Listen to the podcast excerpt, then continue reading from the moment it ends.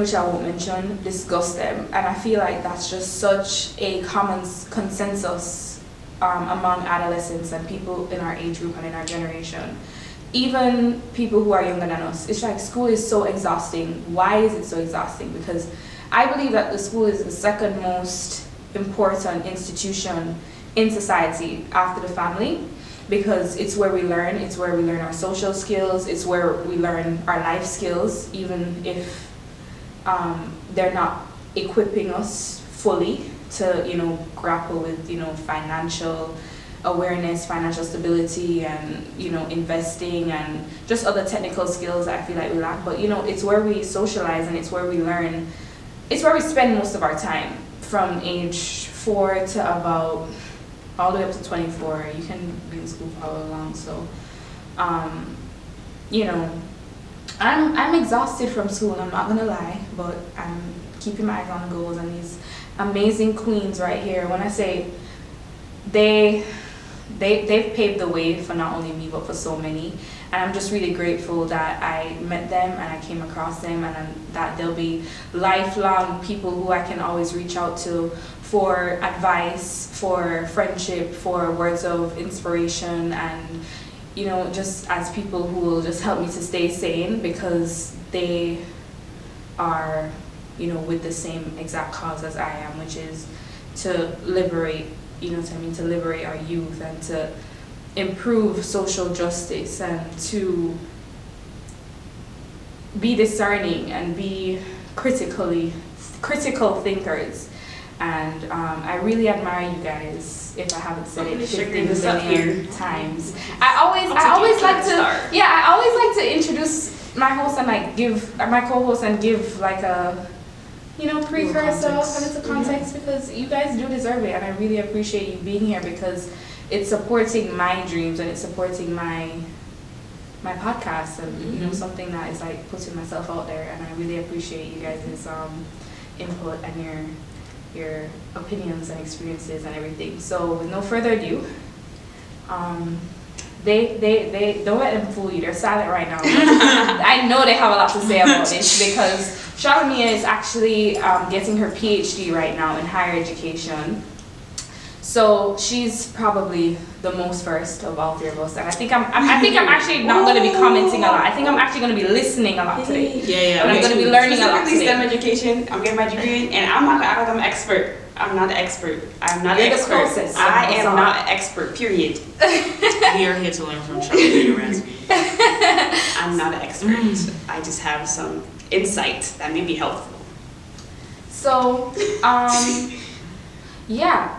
But I think where, where, where would you guys like to start? We're talking about, you know, the affordability, accessibility, and effectiveness of education.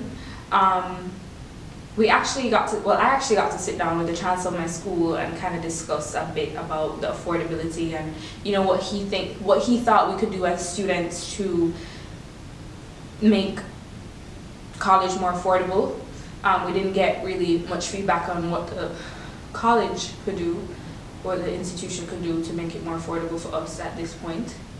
Um, but you'll see it right there.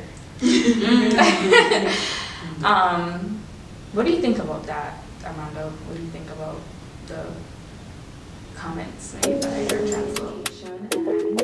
Hell yeah.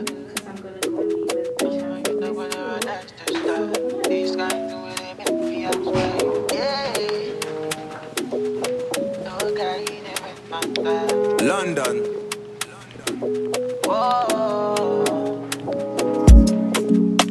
I've been waiting for you all my life. Say mate is loving me, no pass me by. This kind loving me be tight. I'm a girl for the table, I go open your case. Just gotta let you come my life.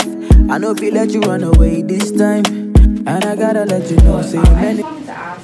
Just because, you know, this is my podcast, I don't really want to zoom in on UMass Dartmouth issues because mm. it's going to reach more than UMass Dartmouth. Exactly. I want to ask you, as, you know, a chancellor and as a person of color mm. and as someone who I think is a leader mm. and someone who I think is someone who I want to emulate mm. in the future, mm. um, how do you think students and as well maybe faculty could make education more affordable, accessible, and effective, you know, with all the issues that we have to almost fixed as a generation. Mm. You know, we have a dying, a dying globe, a dying, you know, a dying climate. Right. We have this political turmoil. Mm. We have health crisis, as you can see what's going on in China. Mm-hmm. Um, there's just so much going on, and I feel like we are all anxious. We're all suffering from, you know, depression and anxiety and just social overwhelm. Mm. And it's like, what do you think we can do as students to, you know, I guess, improve the process of educating ourselves,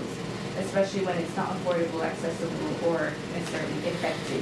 You know, so if we're, if we're looking at ways to uh, impact the affordability of, uh, of higher education, I would encourage students to become politically active okay. with um, their um, their state legislators, okay. okay?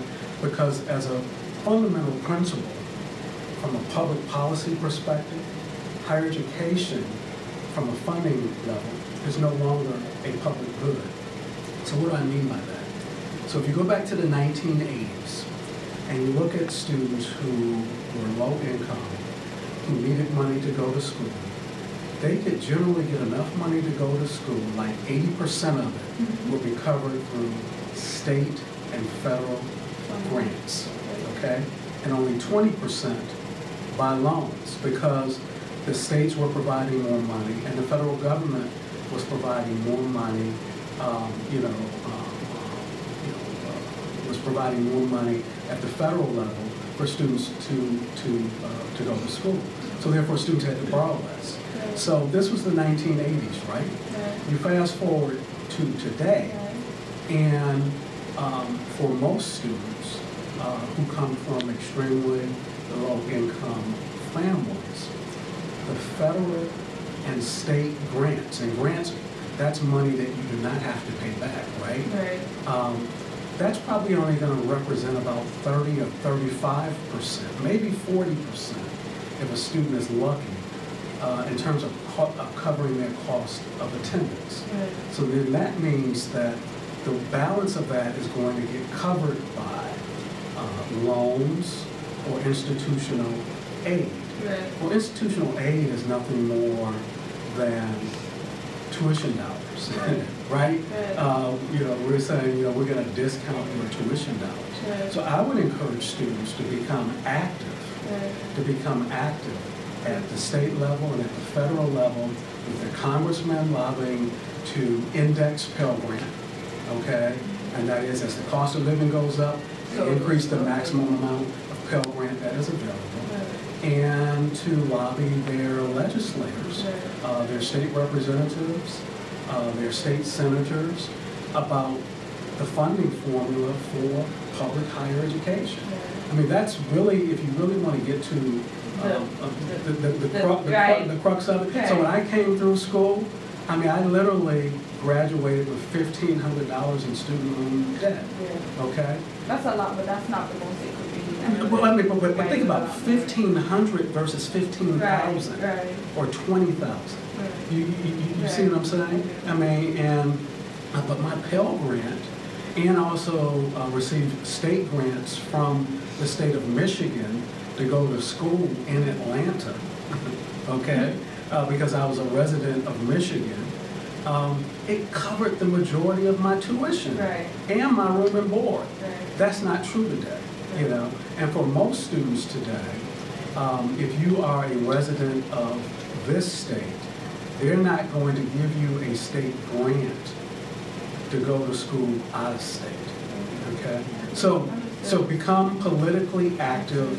Right. Well, no, I shouldn't say, and I shouldn't even say active. Become politically engaged. Yeah. That, that's right. Politically engaged. Right. Um, you know, volunteer on campaigns. Right.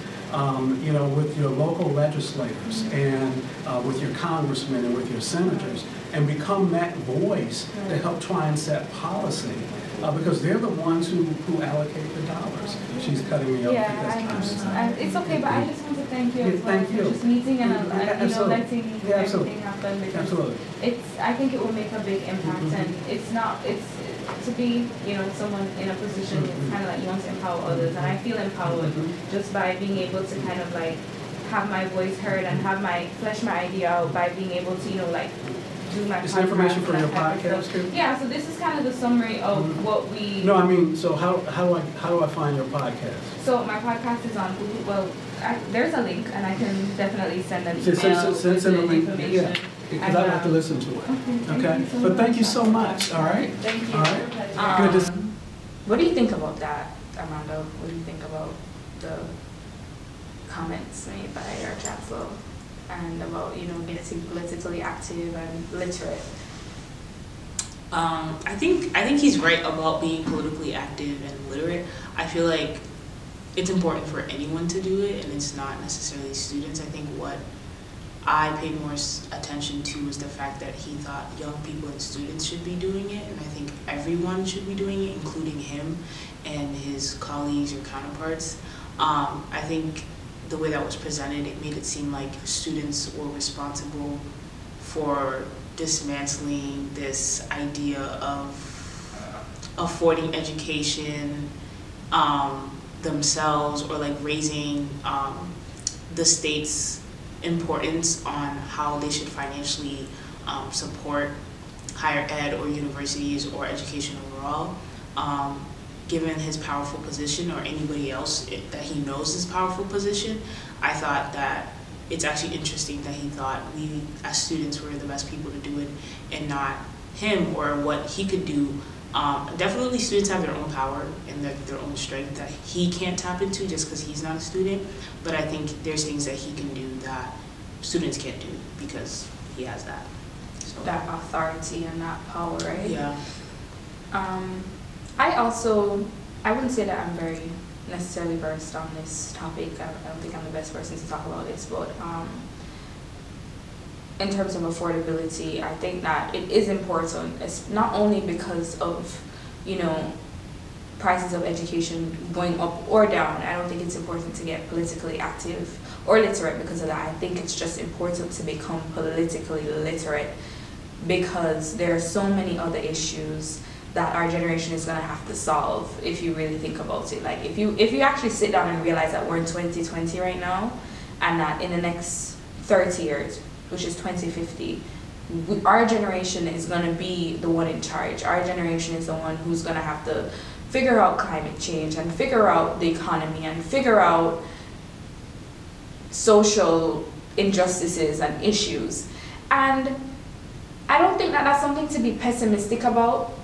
I think it's definitely something that can make you feel burdened, but I think that we should always remember that there are people who are on our side, even if they don't seem to be on our side at this point, even if we can't really see their ability at this point, but we should try to be a bit more long-sighted and not too short-sighted, because there are, you know, a lot of successful people of color um, in the United States and in the world who truly do want to make a change. Just if you were a billionaire, what would you want to do?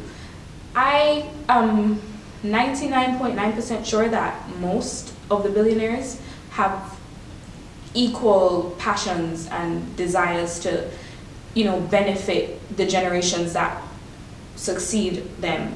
Um, so don't don't be worried, because as long as you make the preparation, something will meet you halfway. You know what I mean? There you you'll have an outlet. Just just dream and just, you know, pursue your passions and equip yourself so that when the opportunity is there, you're prepared and you can meet opportunity at that door. So I would definitely say to my generation, like, don't despair. I know that there's a lot going on. I know everything is kind of scary and it might feel worthless, but we do have a job to do as a generation. And even if it's not to see a change in our lifetime, it's for the generations to come. You know what I mean? Like, I'd hate to be corny, but like, what if Martin Luther King and Malcolm X and Rosa Parks didn't do their part? Where would we be today? So um, I feel like that level of activism and awareness has kind of died out, because there have not died out, but what do you think? Um, Would you say died out? I just think that it's been transformed a little. We have, the society's just become so modernized that we have a new way of being activist. Okay. I think that we're really um, trying to see and trying to figure out what it means to be. So the lights just went out. Is this a joke? I think, I think it's so, bullshit. Okay, let me let me try to. I said, is this a joke? Oh, there it goes. I think I wouldn't say that it's died out. I think that it's. Yes, eh? We see God.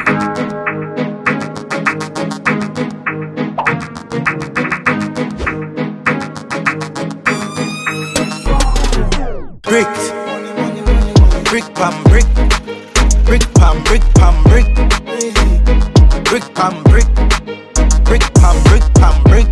When me I use me chopper phone, no chatting a lot, no ramp with me mother food, Spanish town, foreign account, bang a phone, couple other phone. They think I'm too loud, but I'm a clock boot fast and move out. On a school bus, the young young I move like when you shoot gun. Yeah, my gun, which part of the union? Look more at the studio. I grade from a gun where the moon go. Them no say the East crime if it's true enough. Me represent the East side, ooh yeah. The U S Federal Trade Commission says Jamaican scammers are still calling on suspecting people in the U S, claiming they've won millions, but of course then asking them to send a fee to release the winnings. Brick pam brick, brick pam brick pam brick, brick pam brick, brick pam brick pam brick. Brick pam brick, brick pam brick pam brick, brick pam brick, brick pam brick pam brick. When me I use me chopper phone, no chatting a lot, no ramp with me mother food, one bag of account, foreign account, bang a phone, couple other phone. You say G G Johnstown, long a ton, no man have one phone, and a ton baritone, crossroad, bang a phone, couple other phone. Me just get two new gal, MoneyGram, Picture and Mutual, and I'm a kid chop, make your food come. There's a twist. Amid crackdowns by U S and Jamaican law enforcement, these scammers are successfully recruiting their original victims to facilitate even more scams. Bricks, they link big. Which bank me fi use now? No far distance, car fi me town. Me get a rash check big like Kiss me town. Bricks. Brick pam brick, brick pam brick pam brick, brick pam brick, brick pam brick pam brick. No beer, is there? Yeah, red man, Lysol, Eastside.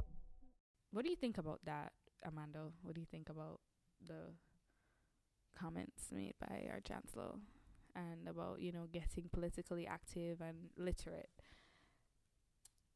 I think I think he's right about being politically active and literate.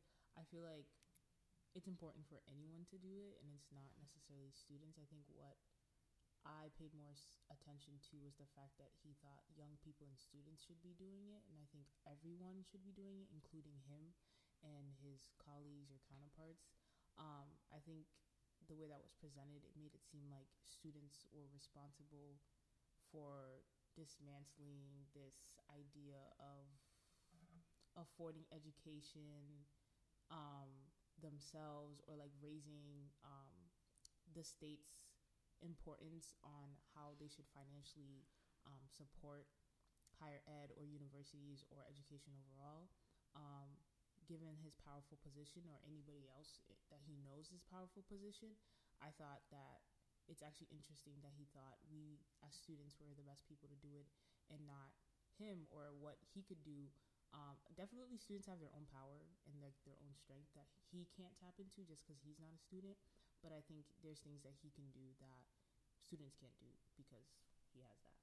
So. That authority and that power, right? Yeah. Um, I also, I wouldn't say that I'm very necessarily versed on this topic. I, I don't think I'm the best person to talk about this, but um, in terms of affordability, I think that it is important. It's not only because of, you know, prices of education going up or down. I don't think it's important to get politically active or literate because of that. I think it's just important to become politically literate because there are so many other issues that our generation is going to have to solve if you really think about it. Like if you if you actually sit down and realize that we're in twenty twenty right now, and that in the next thirty years, which is twenty fifty, we, our generation is going to be the one in charge. Our generation is the one who's going to have to figure out climate change and figure out the economy and figure out social injustices and issues.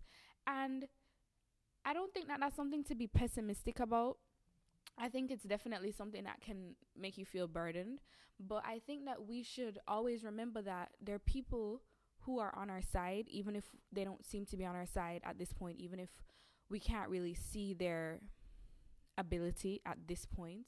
But we should try to be a bit more long-sighted and not too short-sighted, because there are, you know, a lot of successful people of color um, in the United States and in the world who truly do want to make a change. Just if you were a billionaire, what would you want to do? I am ninety-nine point nine percent sure that most of the billionaires have equal passions and desires to, you know, benefit the generations that succeed them. Um, so don't don't be worried, because as long as you make the preparation, something will meet you halfway. You know what I mean? There you you'll have an outlet. Just just dream and just, you know, pursue your passions and equip yourself so that when the opportunity is there, you're prepared and you can meet opportunity at that door. So I would definitely say to my generation, like, don't despair. I know that there's a lot going on. I know everything is kind of scary and it might feel worthless, but we do have a job to do as a generation. And even if it's not to see a change in our lifetime, it's for the generations to come. You know what I mean? Like, I'd hate to be corny, but like, what if Martin Luther King and Malcolm X and Rosa Parks didn't do their part? Where would we be today? So um, I feel like that level of activism and awareness has kind of died out because they're ha- not died out, but what do you think? Um, Would you say died out? I just think that it's been transformed a little. We have, the society's just become so modernized that we have a new way of being activist. Okay. And I think that we're really um, trying to see and trying to figure out what it means to be technology for us, and trying to see what we can do with it and where we could go with it. It's very important. But to piggyback a little bit off of what you guys are saying in regard to the chancellor's comments, I think one thing that we really need to be like mindful is, of is where um, p- political activism is being like targeted to. Like, we could be act- politically active on this campus as well, and that's just as important. And so, like, I don't want to take away from the experience and being able to make change at this university and this place. So, yes, go to your state legislators and all that, but there is a significance to doing activism on this campus to make substantial changes, and then also doing that concurrently with state legislators. But they can't just be one-on-one. They have to be, like, hand-in-hand. Okay. So, for the for the um. for the less politically versed people like myself, mm-hmm. you're saying that students should be involved in student government and in and in political lobbying and activism on campus for issues on campus, so that we can be equipped to be able to address um, issues nationwide mm-hmm. and community-wide. Mm-hmm. And I I recently, not recently, a couple of years ago, found out that in America, when you vote, you actually don't vote for the for the candidate, for the presidential candidate. You vote for your state representative who would fall underneath that candidate, right? So, right, right, right? Yeah, so for the voting election. process, so in the voting process, mm-hmm. there's a, pri- there are the primaries, right? Mm-hmm. And then there's a...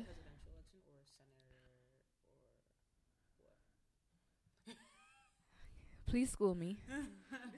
Please school me. Well, like, okay, if you're talking about representatives or senators, you would vote for them. Just vote. Like, you'd actually, like, cast a ballot for Elizabeth Warren or something like that. But if you're talking about presidential elections, it gets more complicated because I think that's where the argument comes of, like, did Obama win or did Hillary win or did Trump really win or did Hillary really win? Um, because we then we talk about the popular vote, we talk about the Electoral College. And basically, I think the controversy behind that is that you don't necessarily vote for Hillary. Like, if I put a ballot in right now and I said I wanted to vote for Hillary, that number would go to the popular vote. That's what people are talking about when they say popular vote. They're saying, like, Hillary had the most amount of votes. But Electoral College is basically, I think what you're trying to say is, like, uh, a, a set of representatives within each state, each state. And those people, like, let's say, for example, a state, Massachusetts, had majority Trump, right?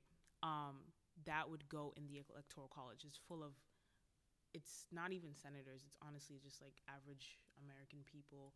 Um, either they're renowned in terms of, like, political science, or, like, they have PhDs in something, or they're just, like, well-connected and at work. And it's just a college or committee full of people who are, like, basically putting in ballots for each state. So, like, just because you voted for Hillary, but your state, majority of your state voted for Trump, your vote, your your state's vote would be Trump, not Hillary, even though you personally voted mm, for Hillary. Okay. Does that make sense? Okay, so how do you cast your vote with, to the Electoral College? You it's based on that. the state. So in that's what you might so be talking in about. This, so in the state of Massachusetts, we'd vote for. Who would we vote for? If, so if I wanted, to, if I wanted to vote for for Hillary in the state of Massachusetts in the presidential elections, how would I go about that? You would go to your precinct, your local precinct, and then vote. For, oh, sorry. You would vote for your um. Go to your local pre- precinct and then vote for Hillary. You can do that. Okay. But when the, when it's time to count the votes, I guess, because I'm gonna break it down. When it's time to count the votes and majority of it is Trump, mm. then the state voted Trump. Well, I mean, that's how that's how votes go. But I, I know that sometimes people say, like, oh, voting doesn't matter because it's rigged anyway. Yeah, and I think that's, like, the example because, like, for example, if your state voted Trump but you voted Hillary, you feel you like feel misrepresented. Yeah, you feel like you okay. weren't represented. Yeah. Understood. And, like, I just want to point out as well that I know that there are people who listen to this in the U S, and I know that we're kind of covering U S topics right now, even though there are people who might listen to this in Jamaica or in Ghana or in Haiti. Mm-hmm. Um, because I'm from Jamaica, Amanda's from Ghana, mm-hmm. and I have, Shalomia. I guess, like, lineage in Haiti. Like, right. I was born in America, but right. And honestly, some people I feel like might say, "Oh, why are you talking about American things?" Because I grew up in Jamaica my whole life. I went to high school in Jamaica. I came here for college, but you know, I'm here now, and so this is where I would be more active. And I honestly do feel that as a first world country, um, anything that happens in the U S is going to trickle down in some way, shape, or form to third world countries or countries that you know the U S has lent money, if I'm just going to be frank. So um, I think it's important to not only be knowledgeable of whichever island or country you might be in that's not the U S, but also of what's going on in the U S. And that's why I'm trying to kind of educate myself. And th- by educating myself, I'm trying to educate the listeners of this podcast because Either way, the information is critical, and it doesn't only apply to what's happening in the U S. Um, I know affordability is gon- is like a very specific topic to the U S system and the way that it works, mm-hmm. but I definitely want to touch on, you know, areas as it relates to the European education systems. I'm not one hundred percent sure about affordability, because I know that it definitely varies based on your nationality and your citizenship.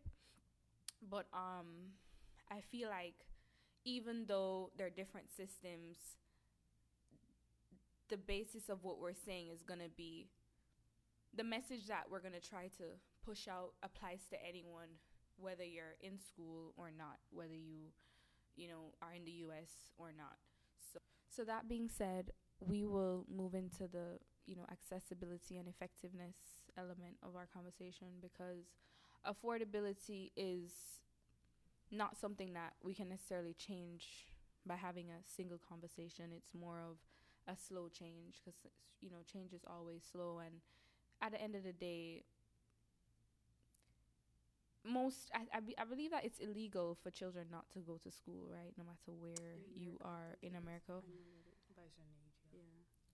Um, and I honestly feel like, as it relates to education, you don't necessarily need to be in school to be educated. You're you learn.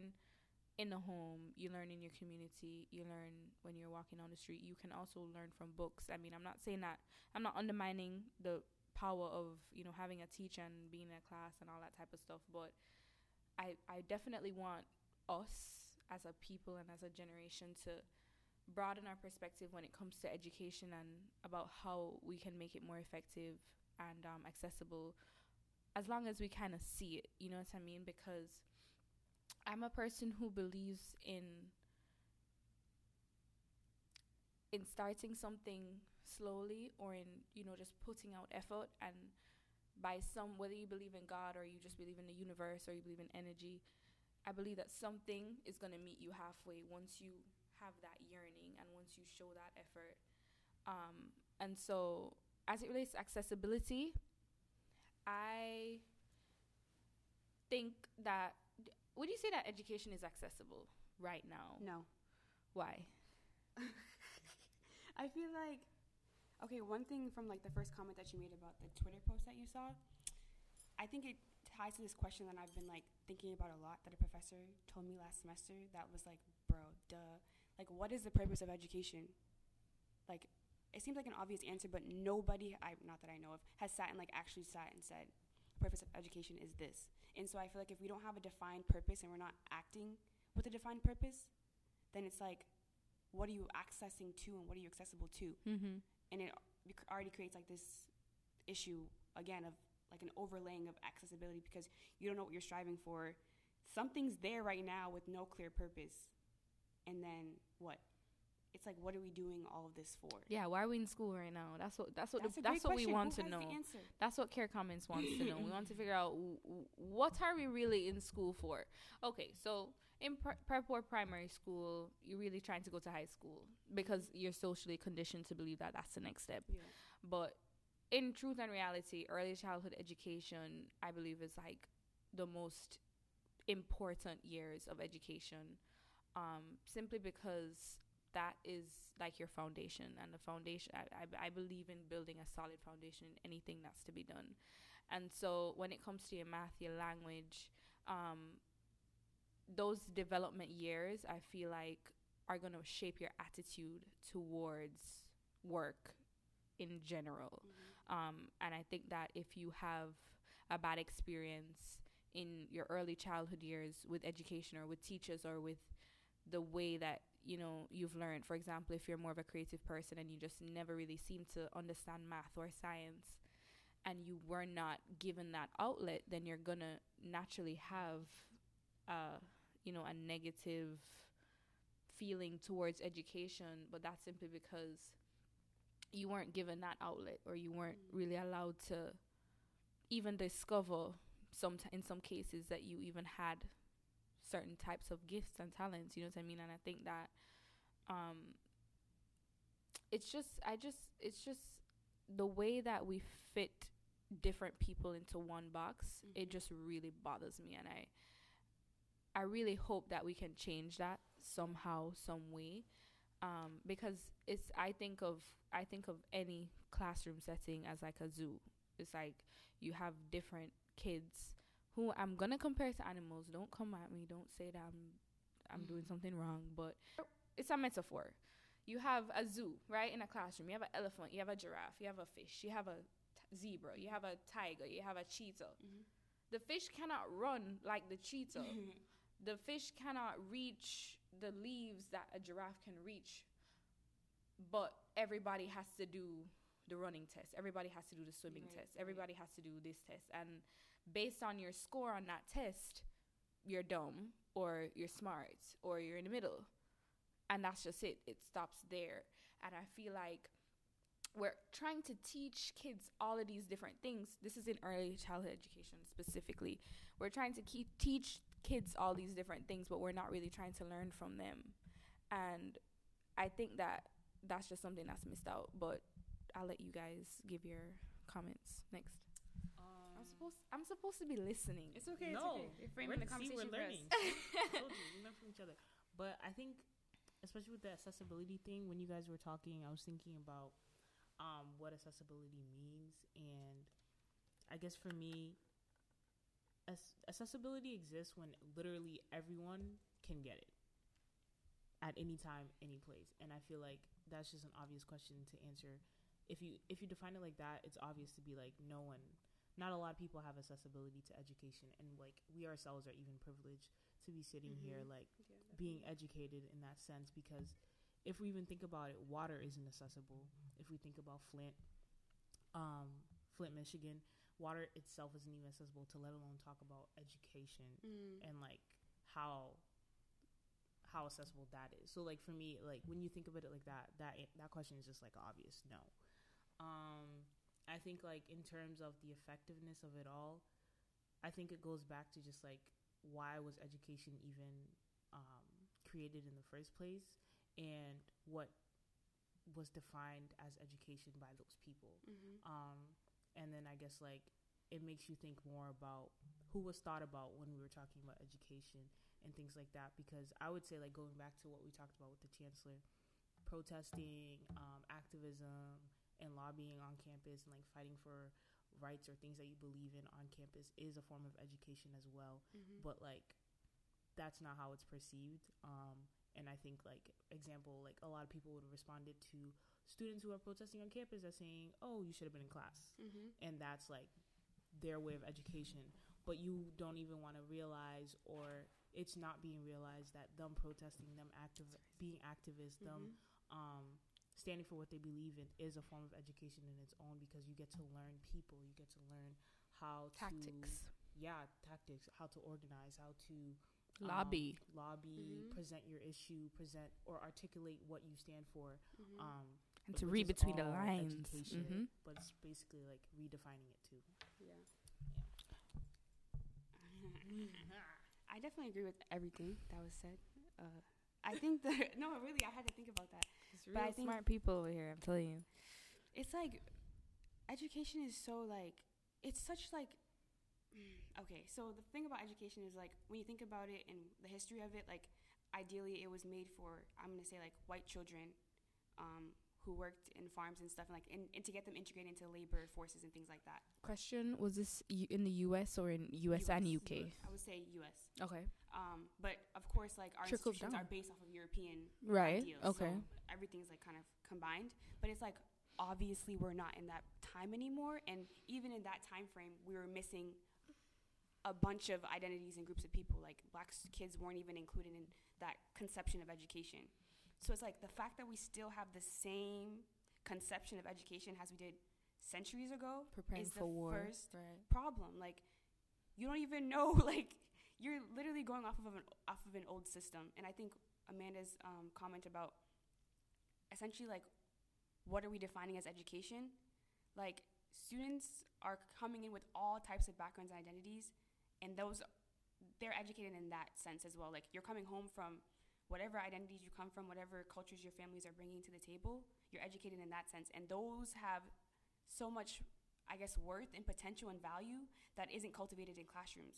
Agreed. Why do I have to know math in this way? Why do I have to sit in mm-hmm. a classroom in this way? Why do I have to mm-hmm. do it in this way for me to be educated? And why are we still going off of notions of education that are so outdated? And yet we talk about how we're so modernized, but we're not. Right. So I would just like to say that um, I just wanted to make sure that none of you guys wanted no, to no, say anything no, else. Um, but I would just like to say that um, to the I just wanted to send a message to the people who are currently in the education system and who feel like it's not catering to them and they're more stressed than anything else and they're not really enjoying what they're doing, or maybe they can't pursue their passion because their parents are so dead set on them becoming, you know, something that they really don't care about, or, you know, whatever the, whatever the issue is, you know what I mean? Whether it's just, you know, it's just, you just feel overwhelmed or whatever it is, um, that education, I mean, you have to, I would say to, first of all, you know, see yourself as a privileged person that you are, because there are children around the world who don't even have access to books, who really, really have to work and beg and help around their houses or their, you know, you know what I mean, wherever they, wherever they're from. Um, they have to, they they don't have access to education like you do. So I would say, you know, to first of all, realize your privilege, and then to invest in yourself. And when I say to invest in yourself, I mean invest in spending time with yourself and getting to know yourself and getting to love yourself, because that's something that I have invested in for my own, for my own self. And it has been like, I feel like I'm almost like a different person than I was in high school that I am now. And the person who I am now is really just here for a degree. I'm not going to lie. I'm an engineering major, and I am really fighting with my major to mm. try and graduate and get this degree. But I know my purpose, at least, you know what I mean? And I know what I want to accomplish in my lifetime. And I understand that this is just simply a stage, and my degree and my formal education doesn't define me. And what I'm trying to do right now is, while I'm actually in while I'm actually here, I'm trying to free my mind and try to understand that there are resources available to me at the college level that I probably don't even know about. For example, these mics right here and these headphones and that camera that I'm using to record this podcast, they're all school equipment that I've rented for completely free, and I'm using it to do my podcast on the side.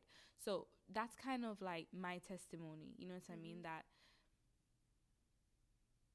I'm an engineering major, and a podcast has really little to nothing to do with engineering, but speaking in the way that it's conceptualized now, like in the way that you understand it now, but right. it has so much to do it, with it. Right, Sorry. right. That's what, right, right. That right. The way that the way that the right. So, for example, my advisor would probably um, advise me to do, you know, an internship with a biomedical company rather than start a podcast. But I'm still starting a podcast because that's a passion of mine. That's something that I want to do, and so I want everyone who's listening to this to please just understand that,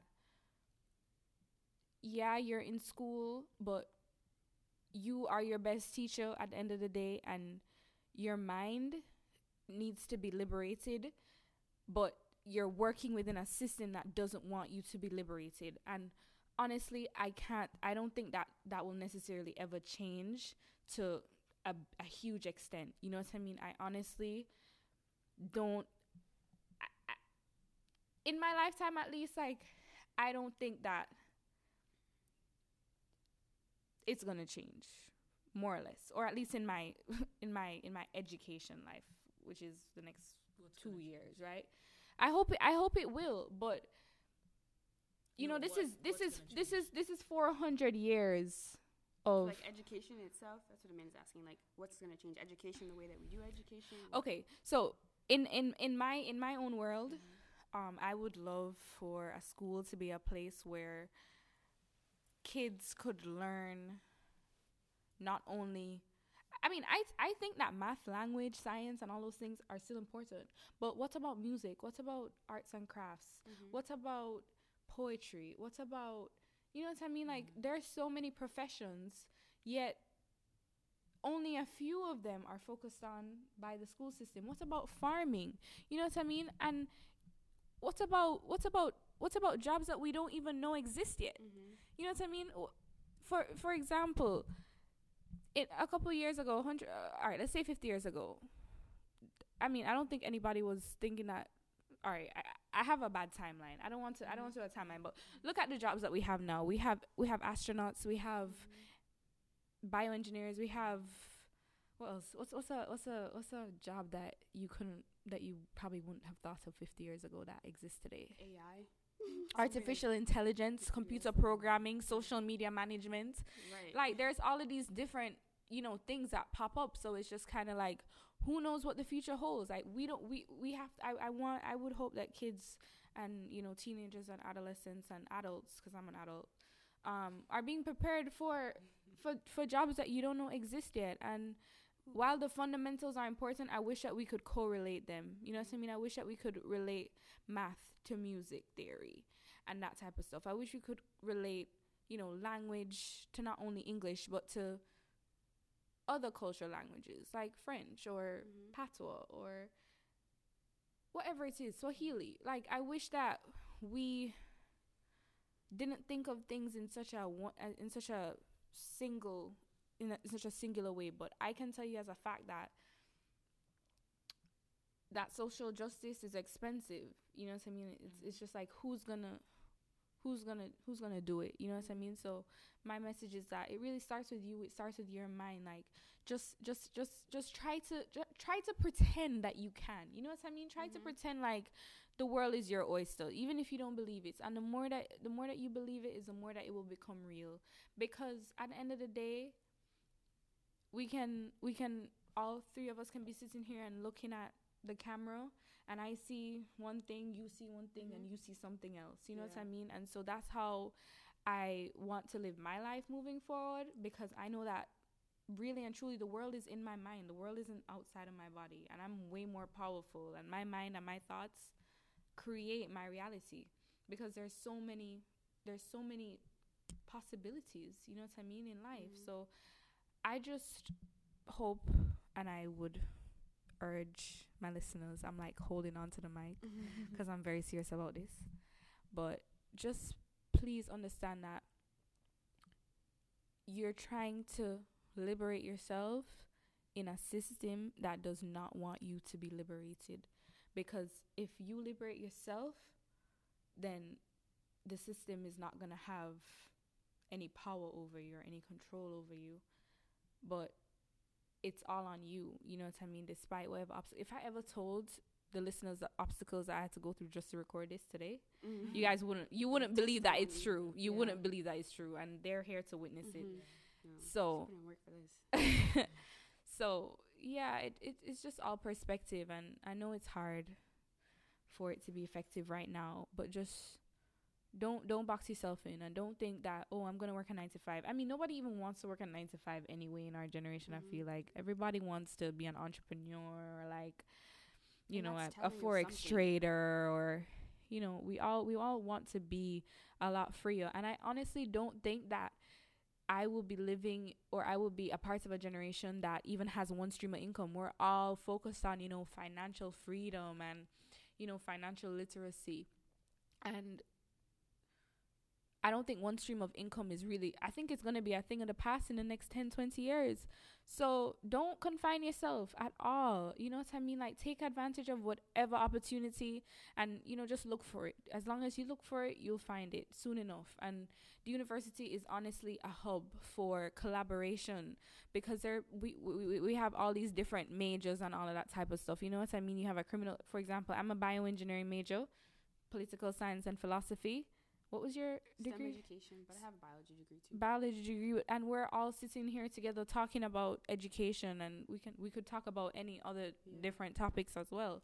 So, and I'm gonna probably ask a graphic design major to help me to edit this podcast. Mm-hmm. So while you're in school, take advantage of the positives. You know what I mean? There are a lot of negatives, but once you take advantage of the positives, you can pave your own way. You can create your own job. You know what I mean? Like, who knows what the future holds? So, don't despair. Please, because I'm trying not to. But I think one thing that I can remember I was going to say is that um, the difference between school and education.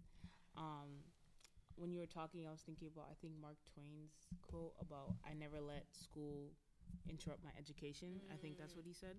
Um, it, and it made me think about just, like, the difference between school and education and how... Sorry, go ahead. No, it's okay, it's okay.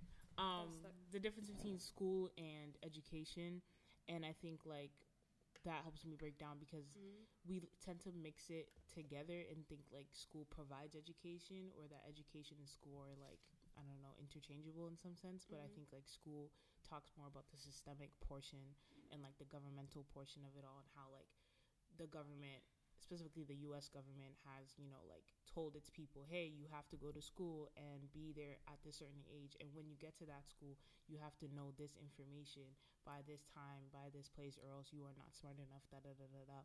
Um, versus education, I feel like we still haven't really defined it. And I feel like it could be, for you, from your sense, Kirsten, it sounds like you're, like, talking about it in a liberating sense. And, like, I feel like a lot of people have different definitions of what education is and its purpose. And I feel like the big part is that not only does it start with your mind, but does it also start with defining what it is? Mm-hmm. Like, what in the world is education and what is it supposed to look like? Um, and I think that would help us direct how we should make school be. Because mm-hmm. I think school definitely is helpful in the sense that I know for, like, in Ghana, um, you don't have to go to school. Like, you can be you can be born and raised in Ghana and just never have went to school, and you just learned how to cook and do the basic stuff. And nobody not calling child services on you. Yep. Nobody not sending no police for you. None of that. I'm dead. Yeah, there's no, like, law that tells you you have to go to school. And I think, like, love that. Th- that's that's nice, but I think also America has one up on that because um there's an opportunity f- to have a society that's educated in the sense of information. So, like, or at least, like, being able to have one page of what history is or what yada, yada, yada is. It's just, like, what are we learning mm-hmm. that I think America still has not yet to uh, be revolutionary in that sense. Um, but the idea of school um, in terms of Uh, a system that mm-hmm. educates a society makes sense, but what are we educating the society on? I think that's the part that right. is kind of iffy, and I think that's where um, education and the definition of it, we as a society need to figure that out. And then I think you said something about, uh, I'm gonna let Cher have it because I forgot. I'm sorry. I'm so glad that you made a distinction between schooling and education. Yeah. I I always, like, that's, like, one of my biggest things when I got into this program about education was, like, there is a difference, and, like, being able to, like, draw the line between that difference was really important for me. And you said something, Kirsten, about um, school has a place, and I, like, want to challenge that just a little bit, and, like, why does school have to be a specific place? Oh. And, like, school could be, like, period. Anything that, I, we could, we could, like, think of schooling in a much different lens than we already do, and I think that's one of the challenges of being in a system for so long, or having a system that's been here for so long, is that you can sometimes you can only see it from the worldview that you're in or the experiences that you've had. There was something else I was going to say. Oh, and secondly, I think one of the biggest things in terms of, like, especially STEM education, it's just always this agenda when it comes to accessibility for underrepresented groups, meaning Black, Latinx, Asian, uh, low income, Indigenous peoples. Mm. I'm so oh like like it could go like it could go on like yeah like I don't want to miss any if I miss anything that's my apologies on me, but, like, the idea is just, like, to get in, them into the work field, and it's like, okay, but you're gonna get them in the work field to do what? The work field isn't even ready for them either. So it's like you're preparing people to go into even more traumatic spaces. Mm. The institution of education is traumatic. Mm. Then you're preparing me to go into a workforce that isn't hasn't even addressed half of the things that you need to address or have or have not addressed. So I feel like even that discussion about, like, preparing for the workforce or doing a nine to five and this and that is even more problematic, because it's like you're just continuing this institution of, like, labor and trauma. abuse and trauma. Mm-hmm. And it's like that's one of the biggest reasons why people, like, are being de- are depressed or um, anxi- anxious all the time, because these institutions are crippling. Mm-hmm. They literally are killing of spirits, and that's yeah. just you think about it anywhere you go, like, it's a spirit killer. Mm-hmm. I got that from somebody at a conference, and I'm not going to take ownership over it. Spirit killer, yeah. I did not. Um, yeah, I agree with Shar. I feel like I was also thinking while she was talking about how, like, I don't think people realize this is what we're trying to dismantle. Like, mm-hmm. if you really think about it, like, we always talk about dismantle the system, dismantle the system. What system are you dismantling? Right. Because there's so many avenues now. Like, if we're we're just talking about racial, we're just talking about education. Like, we haven't even talked about the racial aspect. Mm. We haven't even talked about the um, poverty aspect, the financial aspect. Like, we haven't even talked about just what education means. So then it's like, look at what we have to dismantle, and look how much work that requires. So, like, I just feel like it gives a perspective of how much work is really necessary in this work, and like how many people are ne- are needed in this work, and that we can't just just us three or like more yeah. than three of us or five of us, whatever, um, can dismantle this system, because it would actually require us. I guess maybe in I don't know. Maybe mm-hmm. this is radical, but for mm-hmm. me, it's just like we gotta start all over. Period. Um, but I know there's people in the system. So it's like, that's like one feedback I got when I, I said that one time, and I was like, you have to just like take, get rid of the whole thing, throw it away. But mm-hmm. it's like, there's people that are in the system right now. So how can we dismantle, start over, mm-hmm. but then take care of the people that are in the system as well? Free your mind and everything will follow, won't you? No, I'm telling you, I had to grab the mic. She had to. No. All right. So you don't think. That's your theme song. So you don't. Free your mind and everything. Just a little excerpt. Sure, sure to do that. That's good. So. You don't think that it starts with freeing your own mind? You don't think that's where dismantling the system starts, with but, freeing your own mind? Okay, the system, right? The way you try to, okay, free your mind, I get what you're saying, and it makes sense, right? But how is the person supposed to do that? The whole point of the system was that is that you don't even realize you need to free your mind in the first Uno. place, right? Right? Mm-hmm. So then, like, how are you going to get the person? It's not free your mind.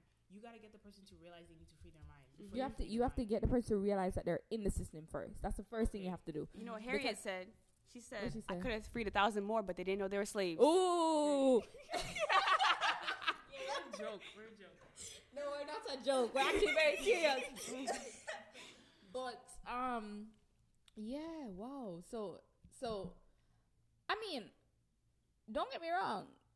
Right now, Care Commons is a movement. And I know that on the last episode, there were that many, that many, that many listeners.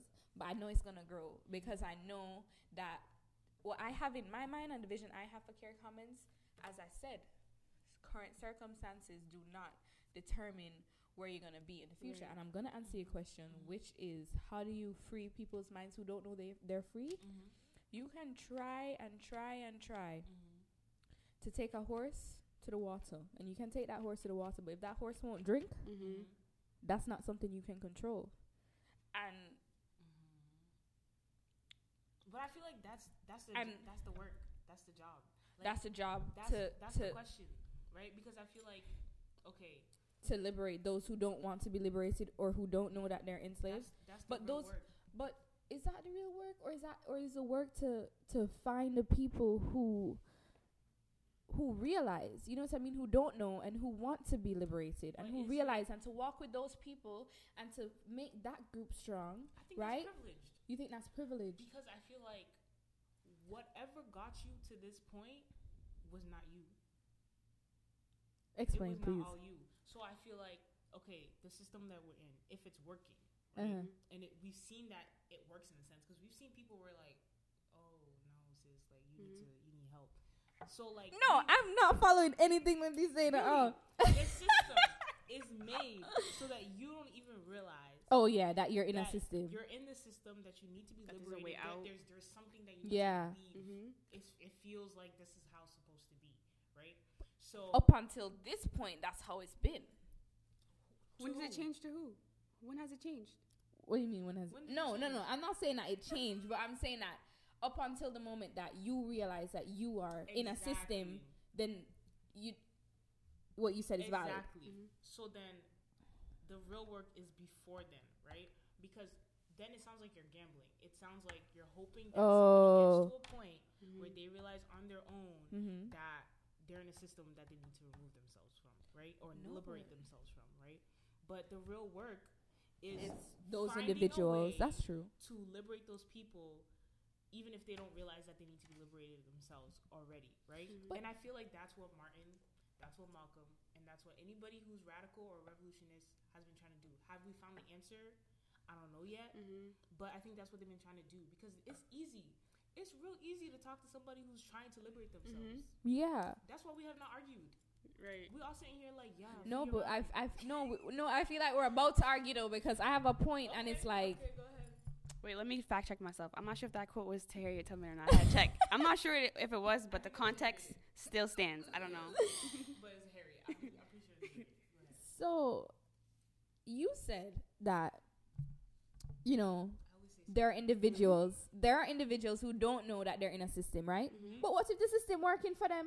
Because remember that the system works best for some people, you know. Some people, the system works for. So, works, if works for who though? Who's the some people? White people. Okay, but we're talking. But we're about not. We're we're talking about people of color. Okay. But if someone is happy within the system, why would you want to? You, you understand? Like. Honestly, like, I feel like the work to be done is for the people who cannot see their way out or who don't realize they're in a system, but then they're like, they're they're educated and, you know, maybe they're trying to liberate themselves, but they don't even realize. You know what I mean? They, but, they, like, see, there, in that realization, there was an opportunity that was not on you to get there, right? So, I don't know your life story, anybody's life story, but usually, if you were trapped in the system and you've somehow liberated yourself, you went to school and maybe you discovered Malcolm X. You were walking and you went to the library and you read a book about Marcus Garvey or something like that. I right? feel like... But that's all privilege. That because is that is privilege, but, mm-hmm. but okay, so what is the population that we're looking at now? In my mind, right, I'm thinking there's a popula- there's a there's a people who are benefiting from the system, right? The people who the system is working for and the people who the system is not working for, mm-hmm. right? That's two different groups. Mm-hmm. Within the group of the people that the system is not working for, mm-hmm. they're the liberated and the unlib- uh, non-liberated, mm-hmm. right? Mm-hmm. Would I consider myself liberated? Yes, because I'm aware and I am... Wor- I, I feel like I'm taking the necessary steps to further liberate myself. Mm-hmm. So... Even though I might not be completely financially free, completely politically literate, completely degreed, mm-hmm. I'm walking towards it and that's my goal. So I'm going to think of myself as mm-hmm. that, right? Mm-hmm. And I'm privileged. But the people who are not liberated, are you saying that all of those people who are not liberated don't want to be liberated? Or are you saying that those people are a mix of people who want to be liberated and don't want to be liberated? Because in my opinion... I personally, if I'm walking with a message, right? Mm-hmm. I'm carrying my message near and far, right? Mm-hmm. Randomly mm-hmm. to people who might hear me or might not hear me. Mm-hmm. So I feel like what you're saying is that the people who don't hear me and the people who don't realize that they're in the system are the people who I should work even more closely yes. with. She said what? She said, I thought you were going to say no. Yes, this is exactly what I'm saying. So, so, so, what would that process entail? Like, are you you're saying right that there's people of color who don't even realize that they're working within a system that's not working for them? Mm-hmm. I would like to see them. You would like to see them? Yes, I mean Ben Carson, uh, Stacey Dash, O J Simpson. Do, do we want to keep going? O J Simpson, you think he's one of them? O J I'm not black. I'm O J. O J Simpson, keep going. So those are the people who you think we should work with instead of trying to strengthen those who are on the path to liberation. Because it's not the people, it's not their fault. It's the system working. The same system you're trying to fight, right?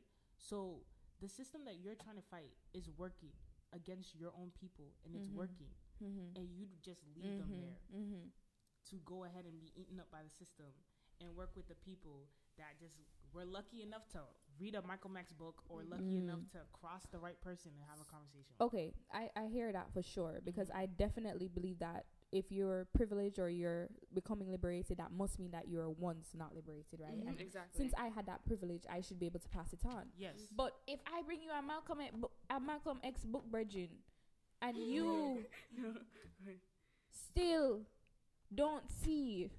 that you are enslaved, or if I build, if I read Malcolm, um, mm-hmm. Martin Luther King's speech to you, I educate you about Rosa Parks, and I educate you about the fact that you're in a rat race right now, right? Or if I'm trying to teach you financial freedom and I explain that multiple streams of income mm-hmm. is the best way, and that, you know, the school system is preparing you for basically industrial industrial life, right? And it's it's trauma, but you don't even feel that for yourself, then what am I to do, Regin? That's literally the conversation of education. You're not there, they can't access it in the way that you're giving it to them. So maybe, like, I need to change my approach. You need to change your approach. If we think about that See in our there? classrooms every day, I be looking at my professors like, what are you saying? Mm-hmm. It's like, if they give up on me, what am I going to learn? Like, where am I going to go? Mm-hmm. If you're saying that you have you have the information, the knowledge, and of course it's distributed, but you have that responsibility as all, I think, to mm-hmm. share it and do so in a way that's accessible. Right. If the way that you're not, if you're doing it is not working, change your method. Change your method so that it does work. Mm. And that's the radical piece. Right, and that's accessibility so and effectiveness. That means you're not effective and you're not accessible. Okay. Yes. Okay. Yeah. I agree. Like, you guys, you guys actually changed my mind a little bit. Wow, I mean, a little bit. I mean, even even though, even even though, uh-huh. I mean, I, I kind of, I mean, that's, I guess that would be what I stand for, and I didn't even realize mm-hmm. because.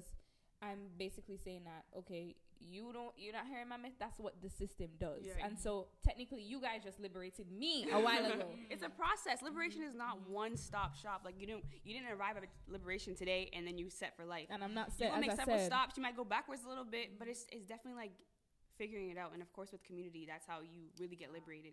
That lone wolf thing, yeah, by yourself, yeah, you ain't gonna make it far, yeah, over there, yeah. And stretching that out, I feel like um, which one call it? Ooh, what was I gonna say? What was I gonna say? Oh, back to, to what you were saying. I think Shara was touching on it. Like the uh, only response I got for you is there's levels to this. Mm-hmm. You know for what I'm me? saying?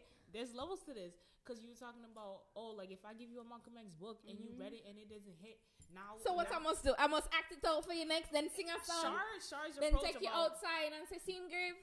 That's what teaching is, yeah. though, right? Yeah. Teaching is right. finding yeah. a way yeah. to like, yeah. okay. And you literally just said. You, I, I swear didn't you, no, no, no. To this shit. You said this in the beginning where you were talking, or it might be Shar, where you were talking about how if that person didn't do it, if the fish oh. didn't right. run as fast, oh right, yeah, that's what dumb. I see. Right, but it's the same thing. Right. If they didn't process right. it the, same, the way you were able right. to process it, now they're in the time frame that you had. I, I think that that our arguments a while ago did a.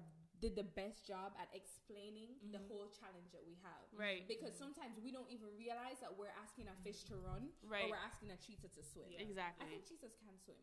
Or asking an elephant so or I, a giraffe I, or not some non-swimming animal to swim, right? Mm-hmm. So, yeah. I and think I think I think I like think it's about I think it's about okay.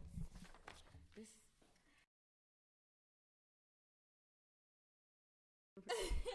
But yeah, I think, as I said in the beginning, you know, we try to teach, teach, teach, drill, drill, drill. Yeah. We don't try to learn. You know what I mean? Because maybe I just need to sit down and get to know you and understand your culture. Right. And understand that, wow, as a child, you went to a Catholic church and you were christened by a nun and you mm-hmm. learned something in a completely different cultural way, and you just have done that because that's your practice, and you mm-hmm. don't understand spirituality, and you might demonize certain mm-hmm. things that are really your culture and mm-hmm. your background and your roots. So um, that's kind of why I am doing my podcast in this way that I'm announcing now officially, mm-hmm.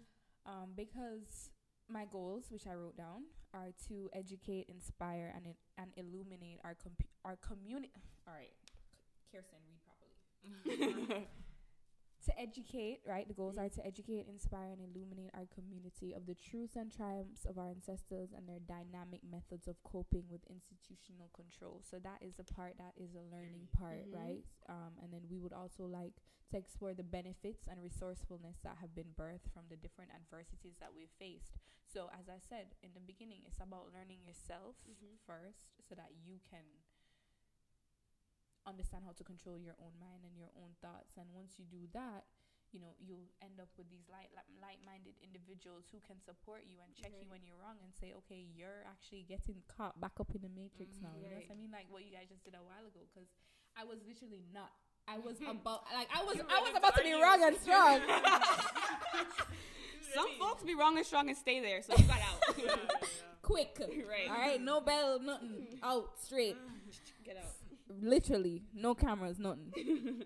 Yeah, and we'd like to we'd like to, you know, analyze our society's most pressing issues, and, you know, we're trying to spread knowledge in the most clever way possible. Um, you know, we hope that our community will be inspired by the ideas that are expressed in order to find solutions for these problems. So I might not have the solution on an episode, neither might Amanda, mm-hmm. neither might Shalomia, mm-hmm. but we're hoping that maybe you do, or somebody who you allow to listen to might, and not necessarily, you know, this groundbreaking invention, but something that will help them in their mm-hmm. own life. And that's kind of how we want to pave things forward. So I personally think that, you know, it starts with you. Everything starts with you. Of course, there are going to be people who help you, um, but it starts in your mind. It starts with your ideals. It starts with a single brick. And I kind of said this already to the chancellor.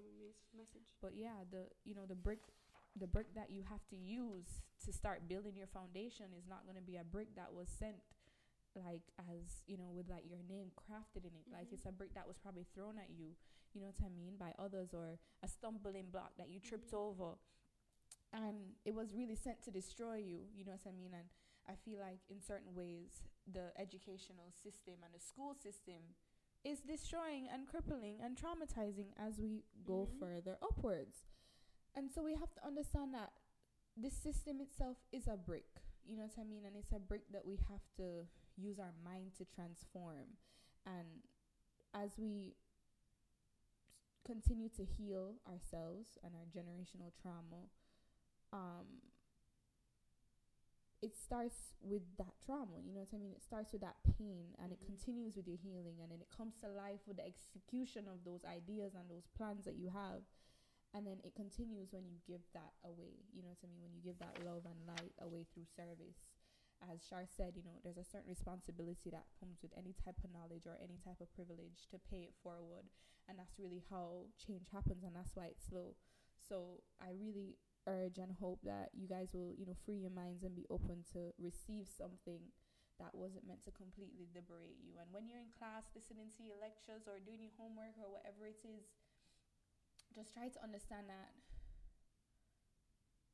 you have a purpose, and your goal should be to figure out what that is before anything else, because that purpose will motivate you. You know what I mean? Like, for example, I remember Shar asked earlier, you know, what should education look like? Where should education be? Because it's not only a classroom thing.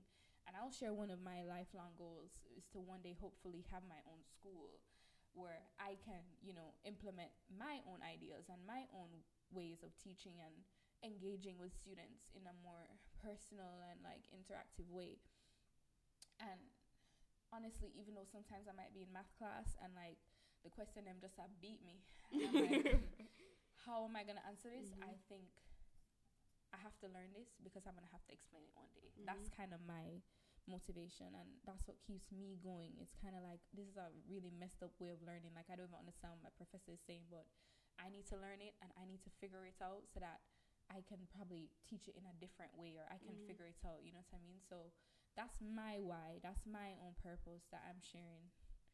And, like, you have one too. You just have to figure out what it is. And even though I don't know the chess moves that I'm gonna have to make to mm-hmm. accomplish my goals, I'm putting the effort forward, and I can already see, like, that things are growing, you mm-hmm. know what I mean? The same day that you plant the seed isn't the same day mm-hmm. you're gonna eat the fruit. And that's how that is, you know what I mean? And in my school, I dream that, you know, I don't, I won't be confined to the classroom. One day you'll have, you, you'll have math class maybe in music, and mm-hmm. you maybe visit, like, a construction site, or go outside in the garden and mm. let kids just observe and draw what they want, you know what I mean? You might be in a garden and you might have five kids. One one of them is probably going to paint a portrait of a tree or a flower, and another one might write a poem about mm. what they see, and another one might sit down and do something they learned in a different class, mm-hmm. and that's okay.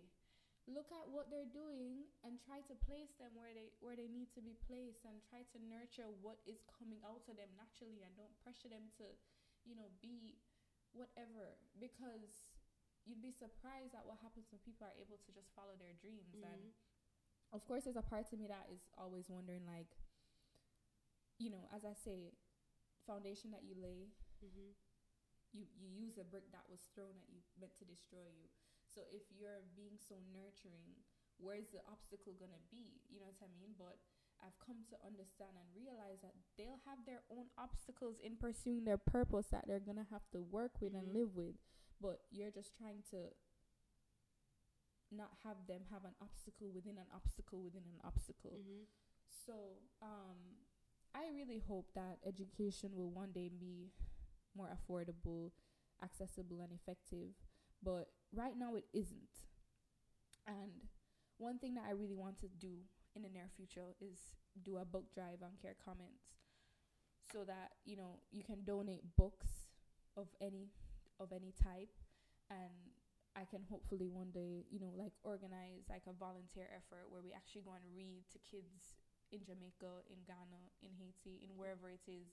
And I definitely have, you know, all these different ideas and all these plans, but of course execution is way more important than talking about it. And, you know, I really hope that as a community, like, we continue to grow. And, like, I thank you guys so mm-hmm. much for Thanks your invaluable that. contribution mm-hmm. to this episode, and for pulling me mm-hmm. out the matrix really, really quickly when I was everybody about to got, get lost back in it. it. But everybody got to witness it. Like, even me, you know, like, this is my podcast, and I, I really was wrong and strong. But that's that's a learning process, mm-hmm. and that's that's how maybe one day I'll be able to pull someone else out of it if they, you know, get lost in the sauce mm-hmm. a little bit. So um is there anything else that you guys feel like we haven't s- I mean, of course we will definitely be discussing education again, because There's the so whole much. inspiration behind this podcast is a you know it's it's it's because I've learned from, you know, studying and reading about, I guess, community and just about wisdom. I remember there's a specific book that I've been reading called The Wise Mind um, by Emperor Haile Selassie the First. I don't want to not add the first. But, um, you know, he speaks about the fact that there's this flow, right, in society. And it's from the family to the school, to the community, to the nation.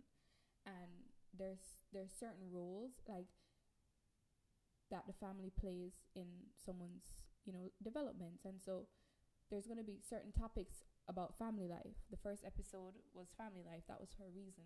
That was on father-daughter relationships, because I think that that's something that's important in a generation that glorifies, you know, cheating and being with people who might not be age appropriate. And, you know, you can get caught up in all these different issues that stem from your family life, because at the end of the day, that's where that's your first institution. You know what I mean? That's where you learn your social skills. That's where you learn that's where that's where you're genetically predisposed to the way that you interact with other people.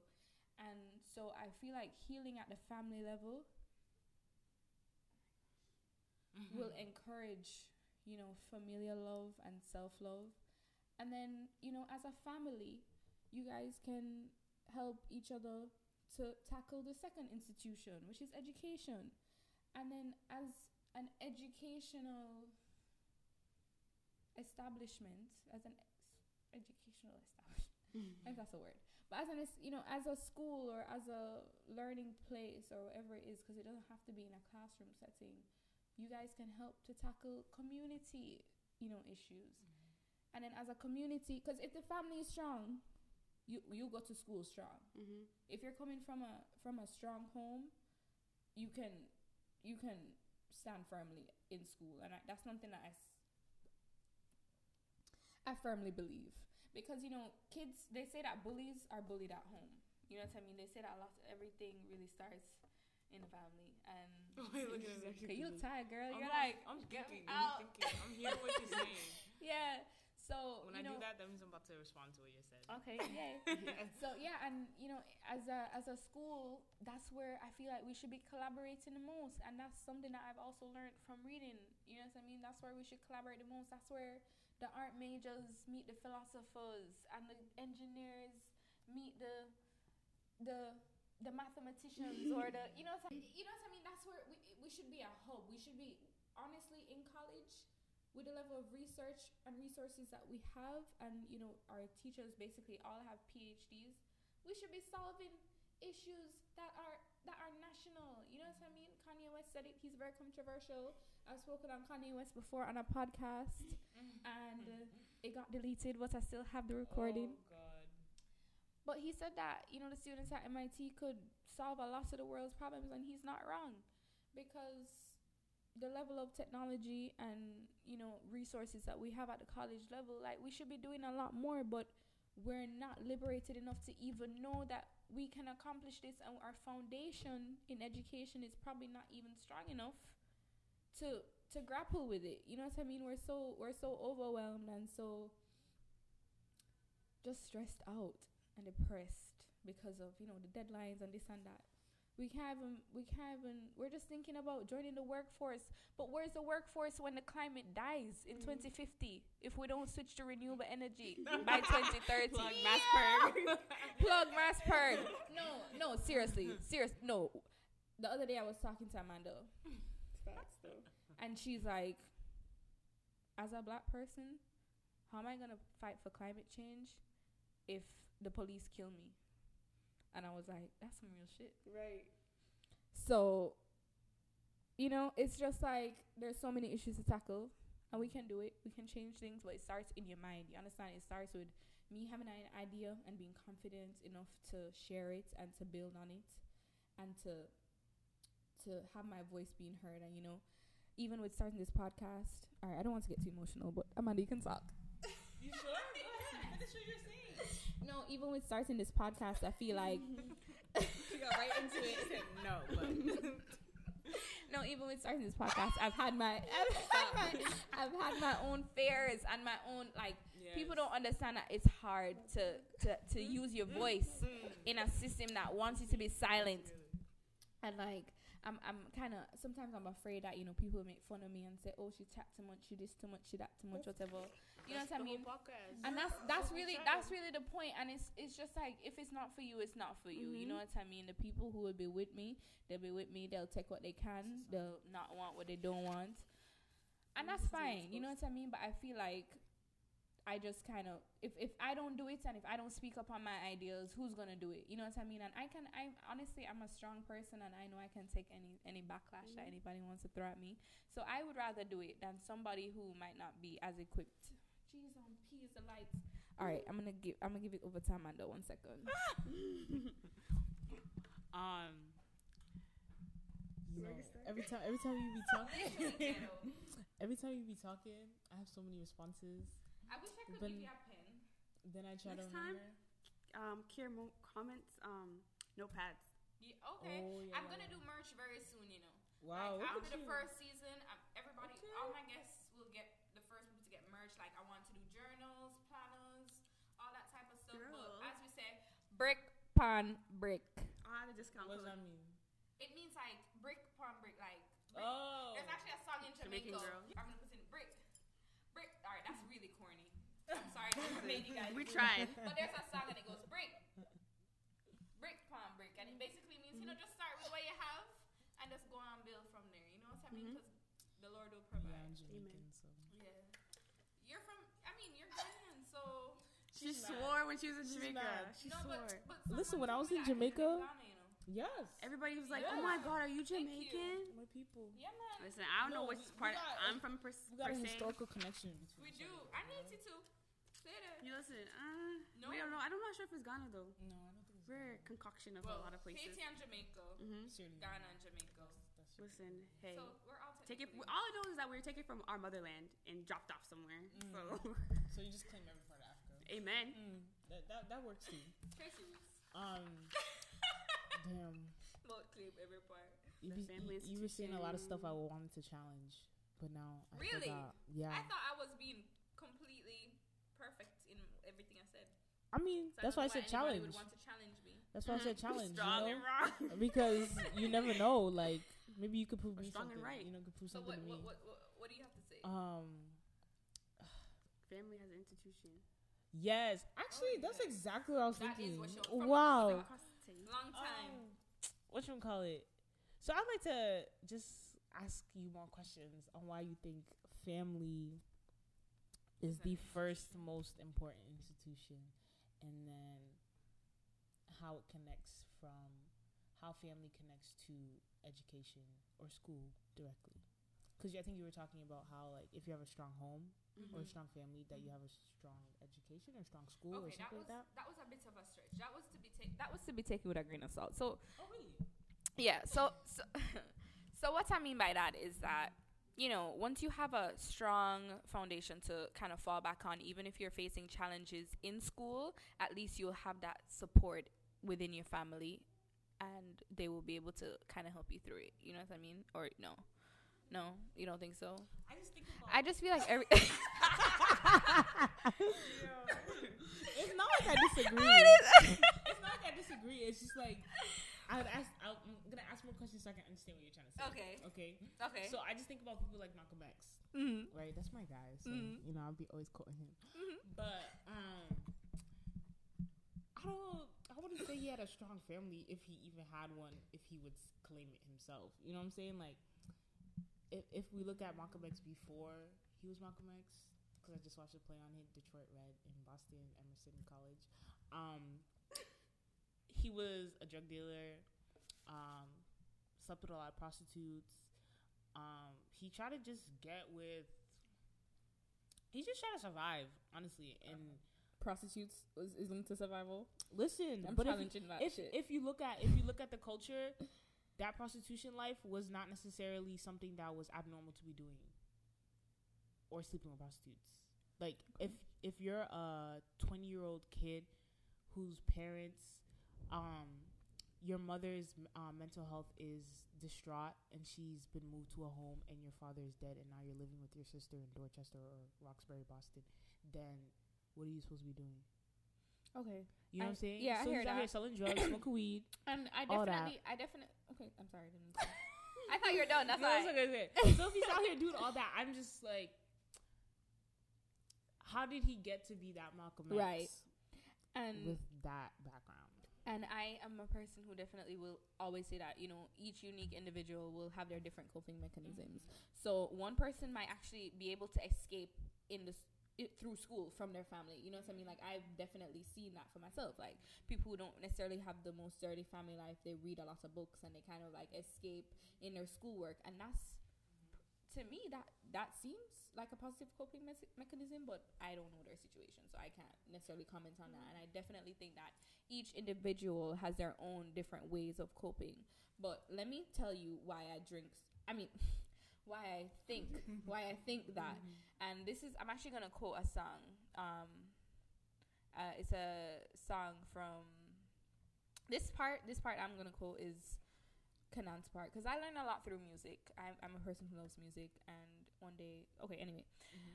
so this is a song by Kanan, Kanan mm-hmm. Junior, Damian Marley and Nas, right? And it says, I drink poison. The name of the song is Tribes at War. So the guy says, right, and it's a very conscious song. So he says, I drink poison, then I vomit diamonds. I gave you Mandela, Black Dalai Lamas. I gave you music. You enthused in my kindness. So how dare you reduce me to Donny Imus? Timeless in case we've never been acquainted. Flyness who made it. It gets duplicated.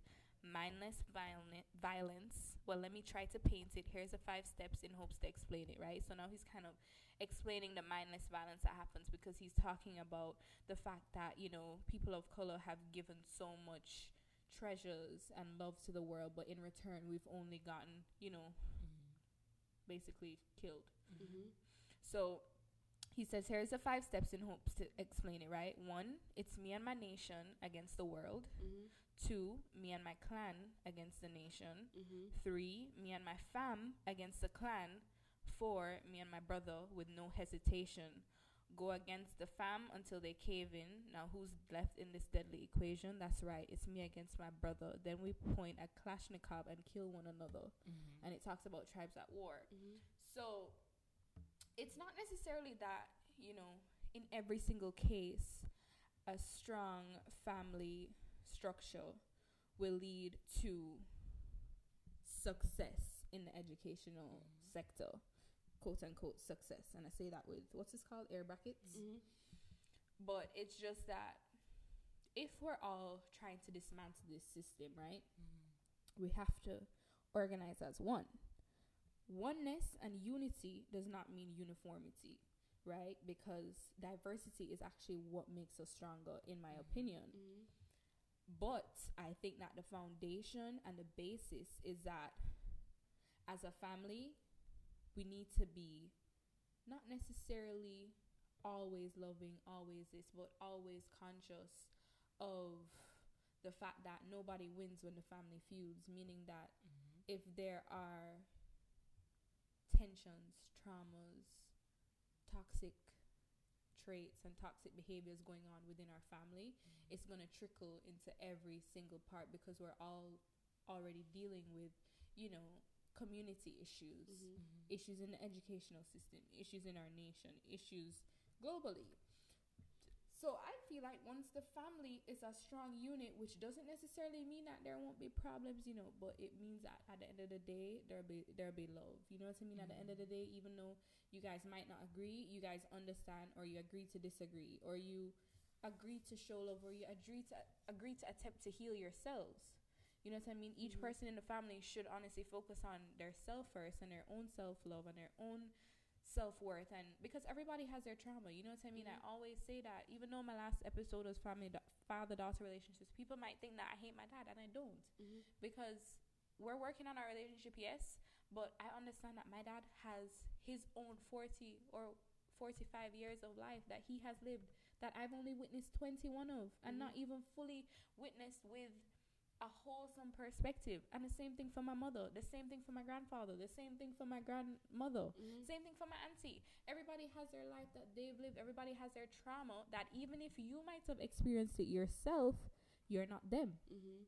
You don't have their emotions. You don't have their exact, gen- you're not a clone of whoever it is yeah. you're judging or pointing fingers at. So I think it's just about, you know, we're all going to heal, but at the end of the day, we love each other. You know what mm-hmm. I mean? And I would hope that, you know, nobody would be offended or hurt that I'm speaking my truth, because my truth is my truth. You mm-hmm. know what I mean? And that's what I mean. I don't mean that it's that, you know, there's no problems, because mm-hmm. I don't believe that there's anything with no problems in life, period. Mm-hmm. There are always going to be challenges, but it's just about how we work on them. And that's why I believe so much in self-love. Shout out to the I Love Me Too box, if any of you guys are interested. But that's my friend, and he he just launched a self-love kit. Oh, and it has cool. um, a financial planner, like a U S B. It comes with so many different mm-hmm. things. It comes with crystals, meditation guides, like, um, you know, sage, mm-hmm. e- a lot of different things, and it's really cool. So at I Love Me Too box, I just had to shout him out on my podcast. But mm-hmm. you know, I I believe in self love because it has helped me a lot, and I'll talk about that eventually in one of my, you know, episodes on podcasts. But like. Yeah, I believe in self-love, and I think self-love is where the family starts to heal, mm-hmm. when each person in the family is able to, you know, truly love, forgive, analyze, and honestly, you know, heal themselves. Mm-hmm. Mm-hmm. And it might not be perfect, but at least if you can support yourself, you can sup- you can lend a, hel- a helping hand to someone else. And that's really what I mean by the family is the most important structure, because at the end of the day, these are the people who are your blood, and these are the people who, don't get me wrong, I, I think that there can, you know, family can do stuff that makes you not even want them to be family anymore, and every as I said everybody's case is different, but at least as people who will soon be starting our own families in the next at least tech in the next ten years, I, I mean, I'm twenty-one years old, and I'm I'm not gonna have these dry eggs, mm, so darling. I will be starting a family in the next, I would say, five to ten years. You know what I mean? Yes. Yes. Wow. Everybody who's listening, mommy, everybody. Wow. So yeah, I'll be starting Kirsten a family. Kids, what's so up? Kirsten Kids with a K. Yeah. Okay, I think you I understand. Think you, you answered what I was asking. Um, now I have another yo, question. This girl is hard to please, you know. No, no, no, no, no. I I always like to want to make sure I'm, you know, fully understanding, clarifying what you said. Yeah, yes, man. Yes. So you know um, the hot seat again. When you say family, though, what do you mean by family? Are you talking about blood family, or are you talking about? Uh, and when we're talking about the system too, right? Mm. Are we talking about like Brothers. Black people oh. as a family? Mm-hmm. Are we talking about my mom and my dad and my siblings? I honestly think that it starts in your own home, whatever it might be, whether it's a singular, singular person, fa- single home family, secular family, extended family. I think it definitely starts within your home, and then it can be extended to your community, and then it can be extended to your ethnicity and to your race, and you know, that type of stuff. But I think it definitely starts in your partic- in in yourself, and then in your home, and then in your community. And by community, I mean your community of people. Yeah. So that that would be my answer. I think that's my final answer. Okay. So had you said the black community, I think I would have just left it alone. I would be like, okay, I understand what you're saying. Girl. But you saying that, I said eventually. Like, no, I just feel like there's people who didn't need that. So then I'm I'm, I'm trying to figure out what is the there's necessity. People who didn't need that? Yes. Who? Malcolm X. So whoa, oh, who didn't need, but he, how many Malcolm X's are there? Only one that we know of. Trying to help me. And I just feel like, okay, I just feel like there's, okay. I don't know what she wanted to say. No, no, no. No, okay. I want you to say what you had to say. Oh, what? She said, I don't know what you wanted to say. I don't know. No, okay, okay. I feel like I... No, no, no, no, no, no. You can answer your question, and I feel like you can stick to whatever you yeah. believe in. It's just I have questions, mm-hmm. and maybe it's more of a, okay, we need to look out for each other. Okay. Or is it, maybe you need to clarify more. I, right? I definitely think that it starts in your own family, and it starts with yourself, and then... You know, if you if you want to start it in the community, then you. But how do you how do you okay. what how do you how do you establish love within a community? It has to start with yourself, and it has to start with, you know, if you ca- if you can't love, you can only love someone as deeply as you as you love yourself, right? So you can only love someone as deeply as you love yourself, because if to me, I have a question. Oh, you can say it. So the family thing, but also like, what do you define as home? Like, like if you think about, like, if I think about, like, what my family talks about, like, community-wise and family-wise, it was, like, your street or your, like, environment was your family. Like, that was mm-hmm. your home and your upbringing. Mm-hmm. Your village. Your village, but they're not blood and they're not in your house, mm-hmm. but they're in your environment, but, in your community. Okay, so if I try to love thirteen people at once, I'm going to be depleted. What, no, like, you're not. No, I am. I'm going to be depleted. No, I, I really genuinely think. Oh.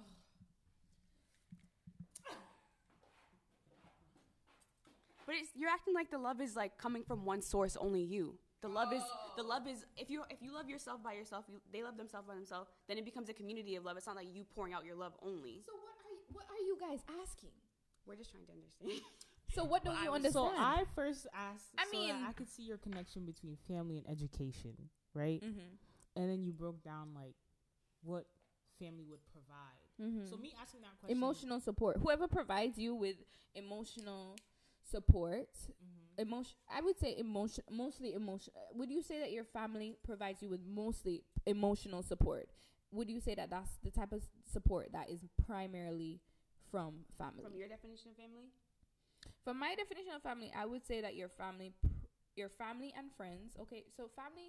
When when we say family, I feel like it does start in the home space, and then it expands to the street space and the neighborhood space. But you can also have people who live in a neighborhood and don't like their neighbors.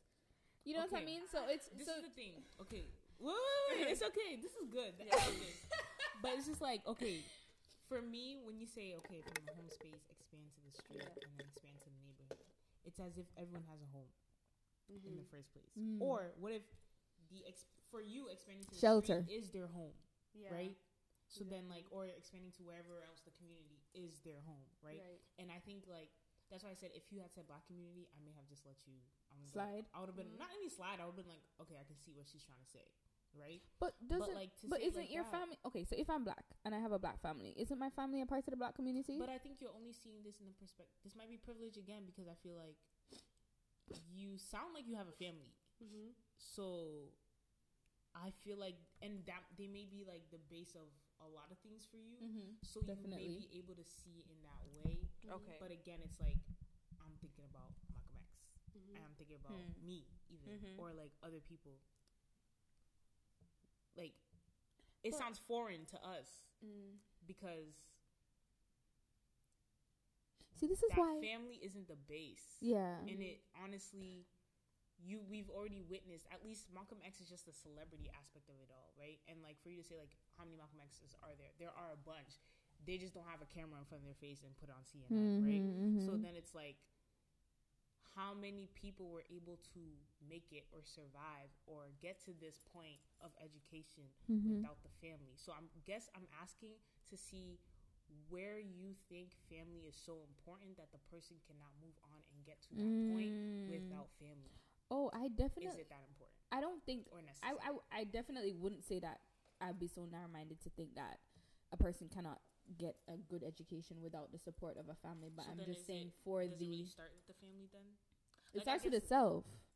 Okay. I feel like that's what I've been what do you mean reiterating. By it starts with... Because I feel like I'm hearing that a lot. Your knowledge of self, your love of self, and your desire to ascend in consciousness, in knowledge, in empathy, okay, and how, how do you know you got there? Got where? All this, like, you're describing, this knowledge of self, this love of self, this consciousness, and all that. Like, how do you know you got there, right? Because, hmm. like, I guess I'm thinking about you having a conversation with someone that I is guess, stuck in the system. I guess it depends on... you first of all y- you as an individual, and it depends on how honest you're being with the progress that you feel that you've made.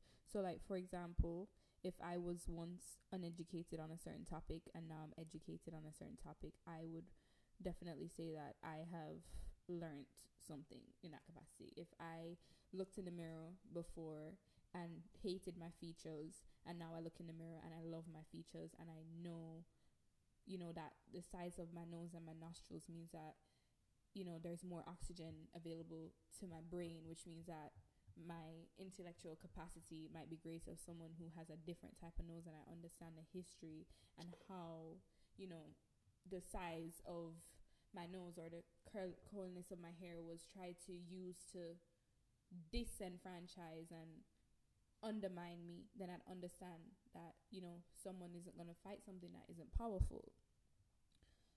So coming from a place where I didn't appreciate, I'm like trying to look and see if you still follow no, what I'm saying. I'm so, oh, sorry, I do that. I so, thinking, okay, so for sorry. me, that's what self love has been, you know, because I, I remember growing up, I never, I really thought, oh, my lips are too big, my eyes are too big, my nose is too big, um, and like I didn't really appreciate those features looking in the mirror before. It, it was something I might have wanted to change, and now I feel like I'm in a place where I appreciate my features and I love my features and I would never want to change them. And so that's how I would measure my progress. And also self-love and self-discovery, I would say that once you become conscious of your own toxic traits and your own negativity, and once you are that introspective, and when you're willing to, you know, apologize and see someone else's perspective, and you're loving other people more deeply, then you would you would know that, you know, you've you've graduated in a sense, or you've graduated from the level of thinking mm-hmm. that you were once at before. So that's what I mean when I say self no- self-love and self-knowledge. Now, to one person, that might that that liberation process might be sparked by reading a book or learning about history, or, you know, maybe a science, a science, you know, blog that they read. Or mm-hmm. for one person, it might come in the form, like for me, I can speak from my experience when I cut all my hair off. I used to have hair that was like very, very long. And I feel like as a black girl, that was what people really commented on the most as a kid. Because as a kid, my hair was this long, you mm-hmm. know what I mean? And I would flop my hair and love my hair, but I look in the mirror, I hate my features, like my nose mm-hmm. and my lips mm-hmm. and all that type of stuff. Because every time someone saw me, that would be their first thing. Mm-hmm. Your hair is so long. Your hair is so pretty. And I thought that, you know, that was really all that there was. Not that I thought that there was all there was to me. And it's not that I didn't appreciate those compliments or anything like that. But, you know, I was just kind of conditioned to believe that my hair was the only beautiful feature. Mm-hmm. So, for me... Um, when I cut all my hair off, that that was really the that was a big self-love lesson for me, because everything that I, you know, loved about myself was gone now, and I kind of had to look at myself in the mirror bald and be like, okay, you have to find something to love about yourself, you know what I mean? And that's kind of where I guess that came from. To someone else, a big chop might just be a big chop. They have a different look, and it's not a self-love journey. You know what I mean? So I think that definitely the process for each person might be different, but the results and the the the I guess the checkpoints are kind of the same. Did I answer that question? I didn't, did I? No, no, no, no. I think, I think, I think towards the end, I was getting what because I gave saying. examples because I was vulnerable. Um, I think it's the it starts with yourself that I get weary of sometimes, because if it starts with yourself, but you don't know that you need to assess yourself or look at yourself, then how are you how are you ever gonna get there? Hopefully someone else will. Privilege. Yeah.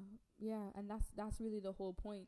That's really the whole point of this podcast, is sharing our privilege and our knowledge with you. And I encourage every single person who listens to this to find a way to share whatever privilege and whatever knowledge and whatever light and love that you have within you with someone else, because you never ever ever know.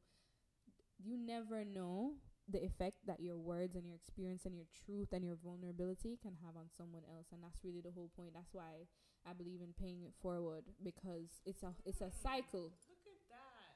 Wow. She's actually proud of me. I love when Amanda's proud of me. No, because she's made I, a point. She's about to use the point. No, no, no, no, no, no, no. Because I feel like you just like... you. you I won you over. You, no, you reaffirmed what you were actually disagreeing with earlier today, because you were like, oh, I believe in paying it forward and da da da, but that's not what you were saying earlier. You were really talking about, sis, you were talking about, oh, if you don't get it, I don't know what to do for you because Bye. you don't get it, da da da da da. But now it's like paying it forward and da da da da, and like it sounds yeah, like the working only with equal or equitable way for all of us to be able to have the access to free our minds is each other. Mm-hmm. Right, to talk, yeah. right, and that's why the university to me is so. I'm not cutting you. I'm just making a comment mm-hmm. because you know Care Commons. That's good. That was good. That was actually good. I can't see nothing. Um. Yeah. That's that's that's why we're here. I I, so, I forgot so what I was gonna one say. More question, sorry. One more question. One more question. That's great. That's why we're here. But it makes me think about academia and like um some comments that were made. I think Shar talks about it too, where it's like, the only reason why someone would press play on Care Commons and touch this specific es- episode is if they are looking looking to do this. Looking right? to be liberated. So I guess my question is still like, how do I reach the people who aren't liberated? And that's your real crowd.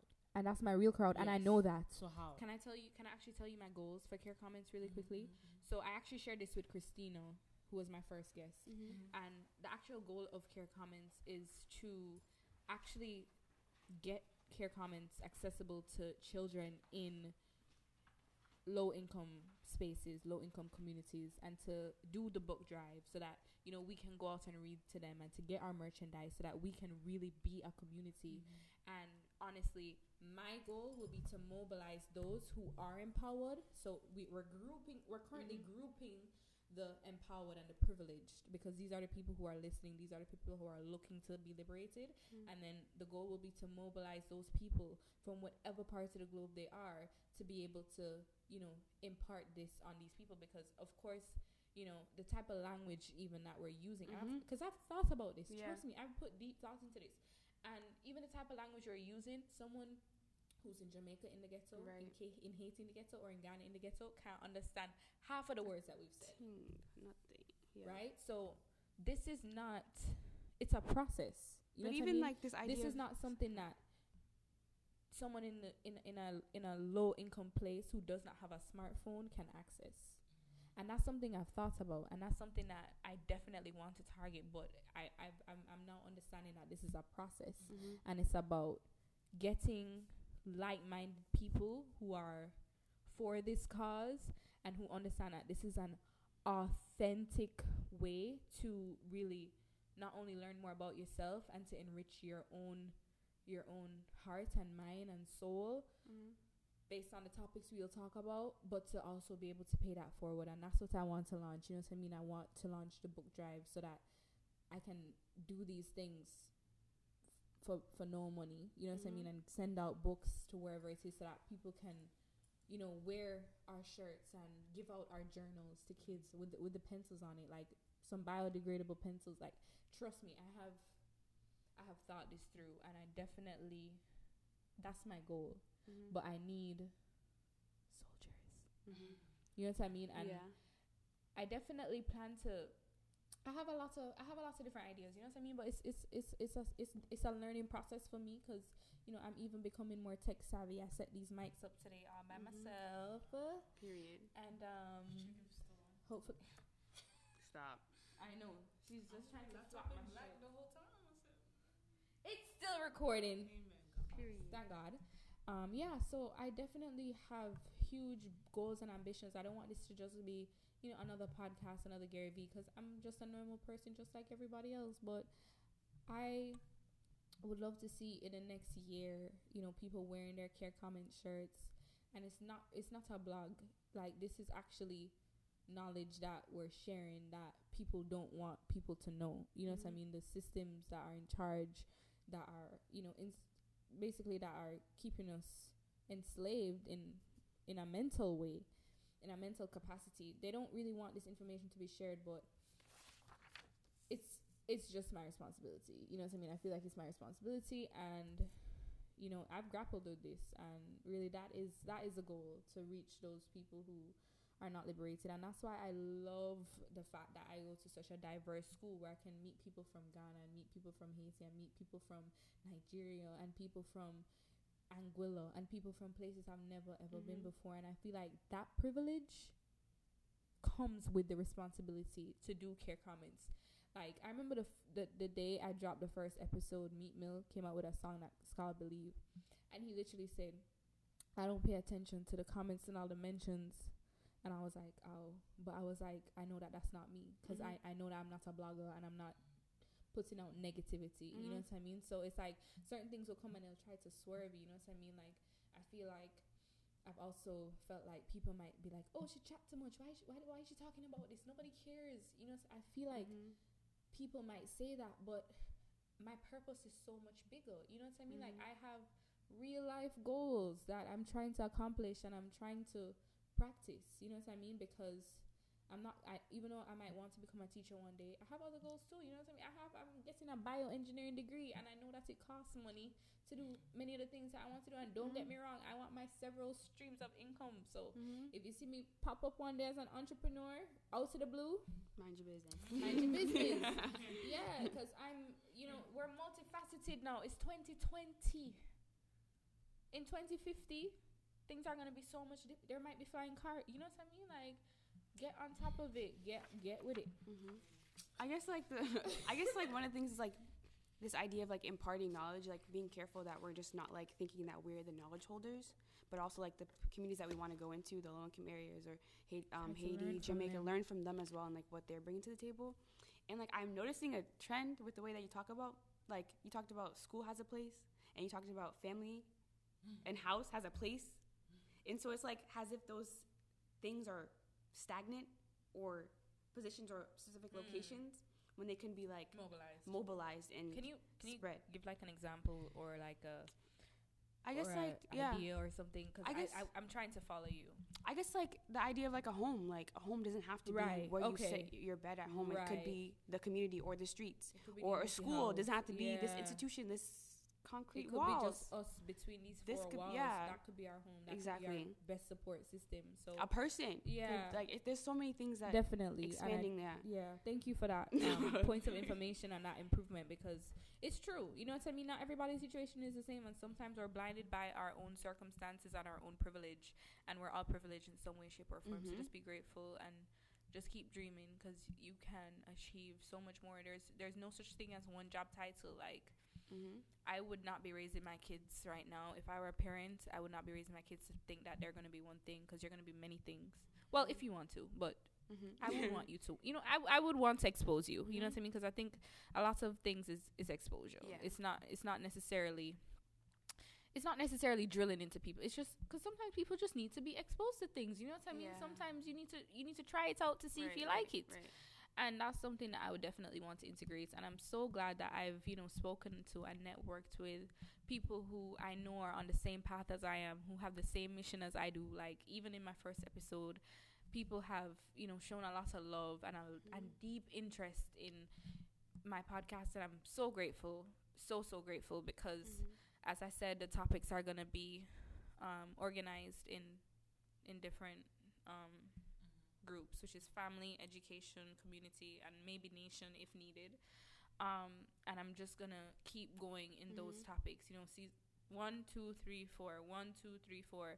And, you know, just thank you guys for your support, and thank you guys for your input. Thank, thank you, you for, for you know, r- for just being independent thinkers. And I really mean it, because you know, I love, I love, yeah, I love the, I love that we've been able to, you know, disagree and mm-hmm. then, you know, reason. Yeah. And I think that that's what Care Commons is about. It should be really be called Care Reasons, not Care Commons, because mm-hmm. it's a lot more than a comment, you know what mm-hmm. I mean?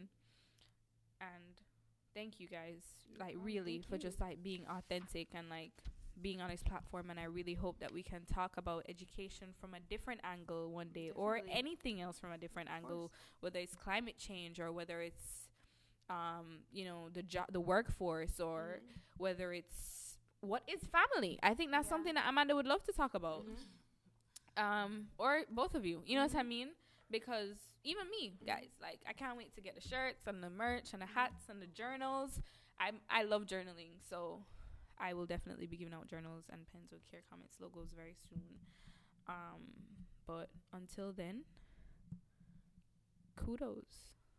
Right. Yeah, you already know what it is. Oh, wait. Um, well, well. E, sorry, I kind of wanted you guys to say your own piece as well. Oh, if I you wanted to have, like, a little exit piece, you know, if you wanted to say, um, you know, big up to anybody or anything like that. Big up to anybody. I don't know about anybody like that. Um, But, yeah, I really appreciate um, you inviting me to this podcast and being a part of this. Um, fut- futuristically speaking, I could see this, you know, blowing up. And then, you know, I'm just I'm just really proud to be a part of, one, like, the, the first, yeah, the beginning stages of this all. And to be able to try this whole thing out kind of feels cool. It's kind of nice. Um, but also to be able to, like, think, because I feel like mm-hmm. – um, I pride myself on being a thinker, but definitely brought comments or discussions that I'm like, mm, let me think more about it. And I love that because it allows me to go back and, like, think more about it, read more about it, or whatever it is. Um, so I definitely think that in the future, I'd love to come back for another Care Commons come back with a K. episode, period. um, and, yeah, yeah, thank you so much. Really appreciate it. I'd just like to say both of you are more than welcome to be on any episode, anytime, anywhere. Don't over-welcome. No, I'm not gonna. Ov- I'm not over welcoming you. We're not ready to leave yet, but but no, thank you for being here. Really, yes, I agree with those sentiments by Amanda and Kirsten. uh, yeah, thanks D J so much for. Ha- All right, come on. I'm very thankful for being able to, like, talk about this topic because it's something that's very near and dear to my heart. I like to shout out Frederick Douglass Unity House at UMass mm. Dartmouth because that was Amen. my education system. That's Amen. where I got my schooling. Mm-hmm. Um, it is a place, but it can, it was um, mobilized in many places. We got many trips, mm. but we need funding. Um, and, yeah, thank that's you so amazing. much. I'm excited for the future of this podcast, and I'd love to come back. So if you said that, welcome, girl. Period. Oh, Let's shout out to... Ready. Um, yeah, Frederick Douglass Unity House, Lacell Hall, Period. Nicole Williams, Nicole Williams. Donna Moore, um, Donna Moore, um, House of Deliberations. Yes, I was um, about to think that. Da, da, da, B S U, SPEAK, B S U? Black Student Union, Spe- SPEAK. How can we forget S P E A K? How? Spell it out. I have my hat. SPEAK. Go ahead, it. founder. Stimulating, practical, engaging audiences knowledgeably. Period. Whoa, say that again. Thank you. Stimulating, practical, engaging audiences knowledgeably. Co-founder. SPEAK. You already know. Um, and shout out to every single multicultural org on the Uni- University of Massachusetts Dartmouth campus because you are the foundation of this university. Amen. Hallelujah. And we see you. Period.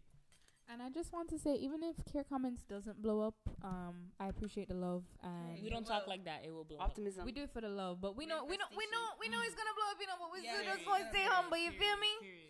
But um, yeah, thank you guys for listening. Thank you for tuning in. Thank you for your feedback. Thank you for your encouragement. Thank you for your patience. Thank you for your energy. Um, I'm so grateful to be able to release this, and thank you guys for listening, and thank you for everything that you're going to do in the future that I don't even know yet. Thank you for freeing your mind. I'm gonna thank you for that in advance, because it needs to be done, every single person, even me. So um, peace. Yeah, happy editing. Yeah. Happy editing. Say that again. Hey.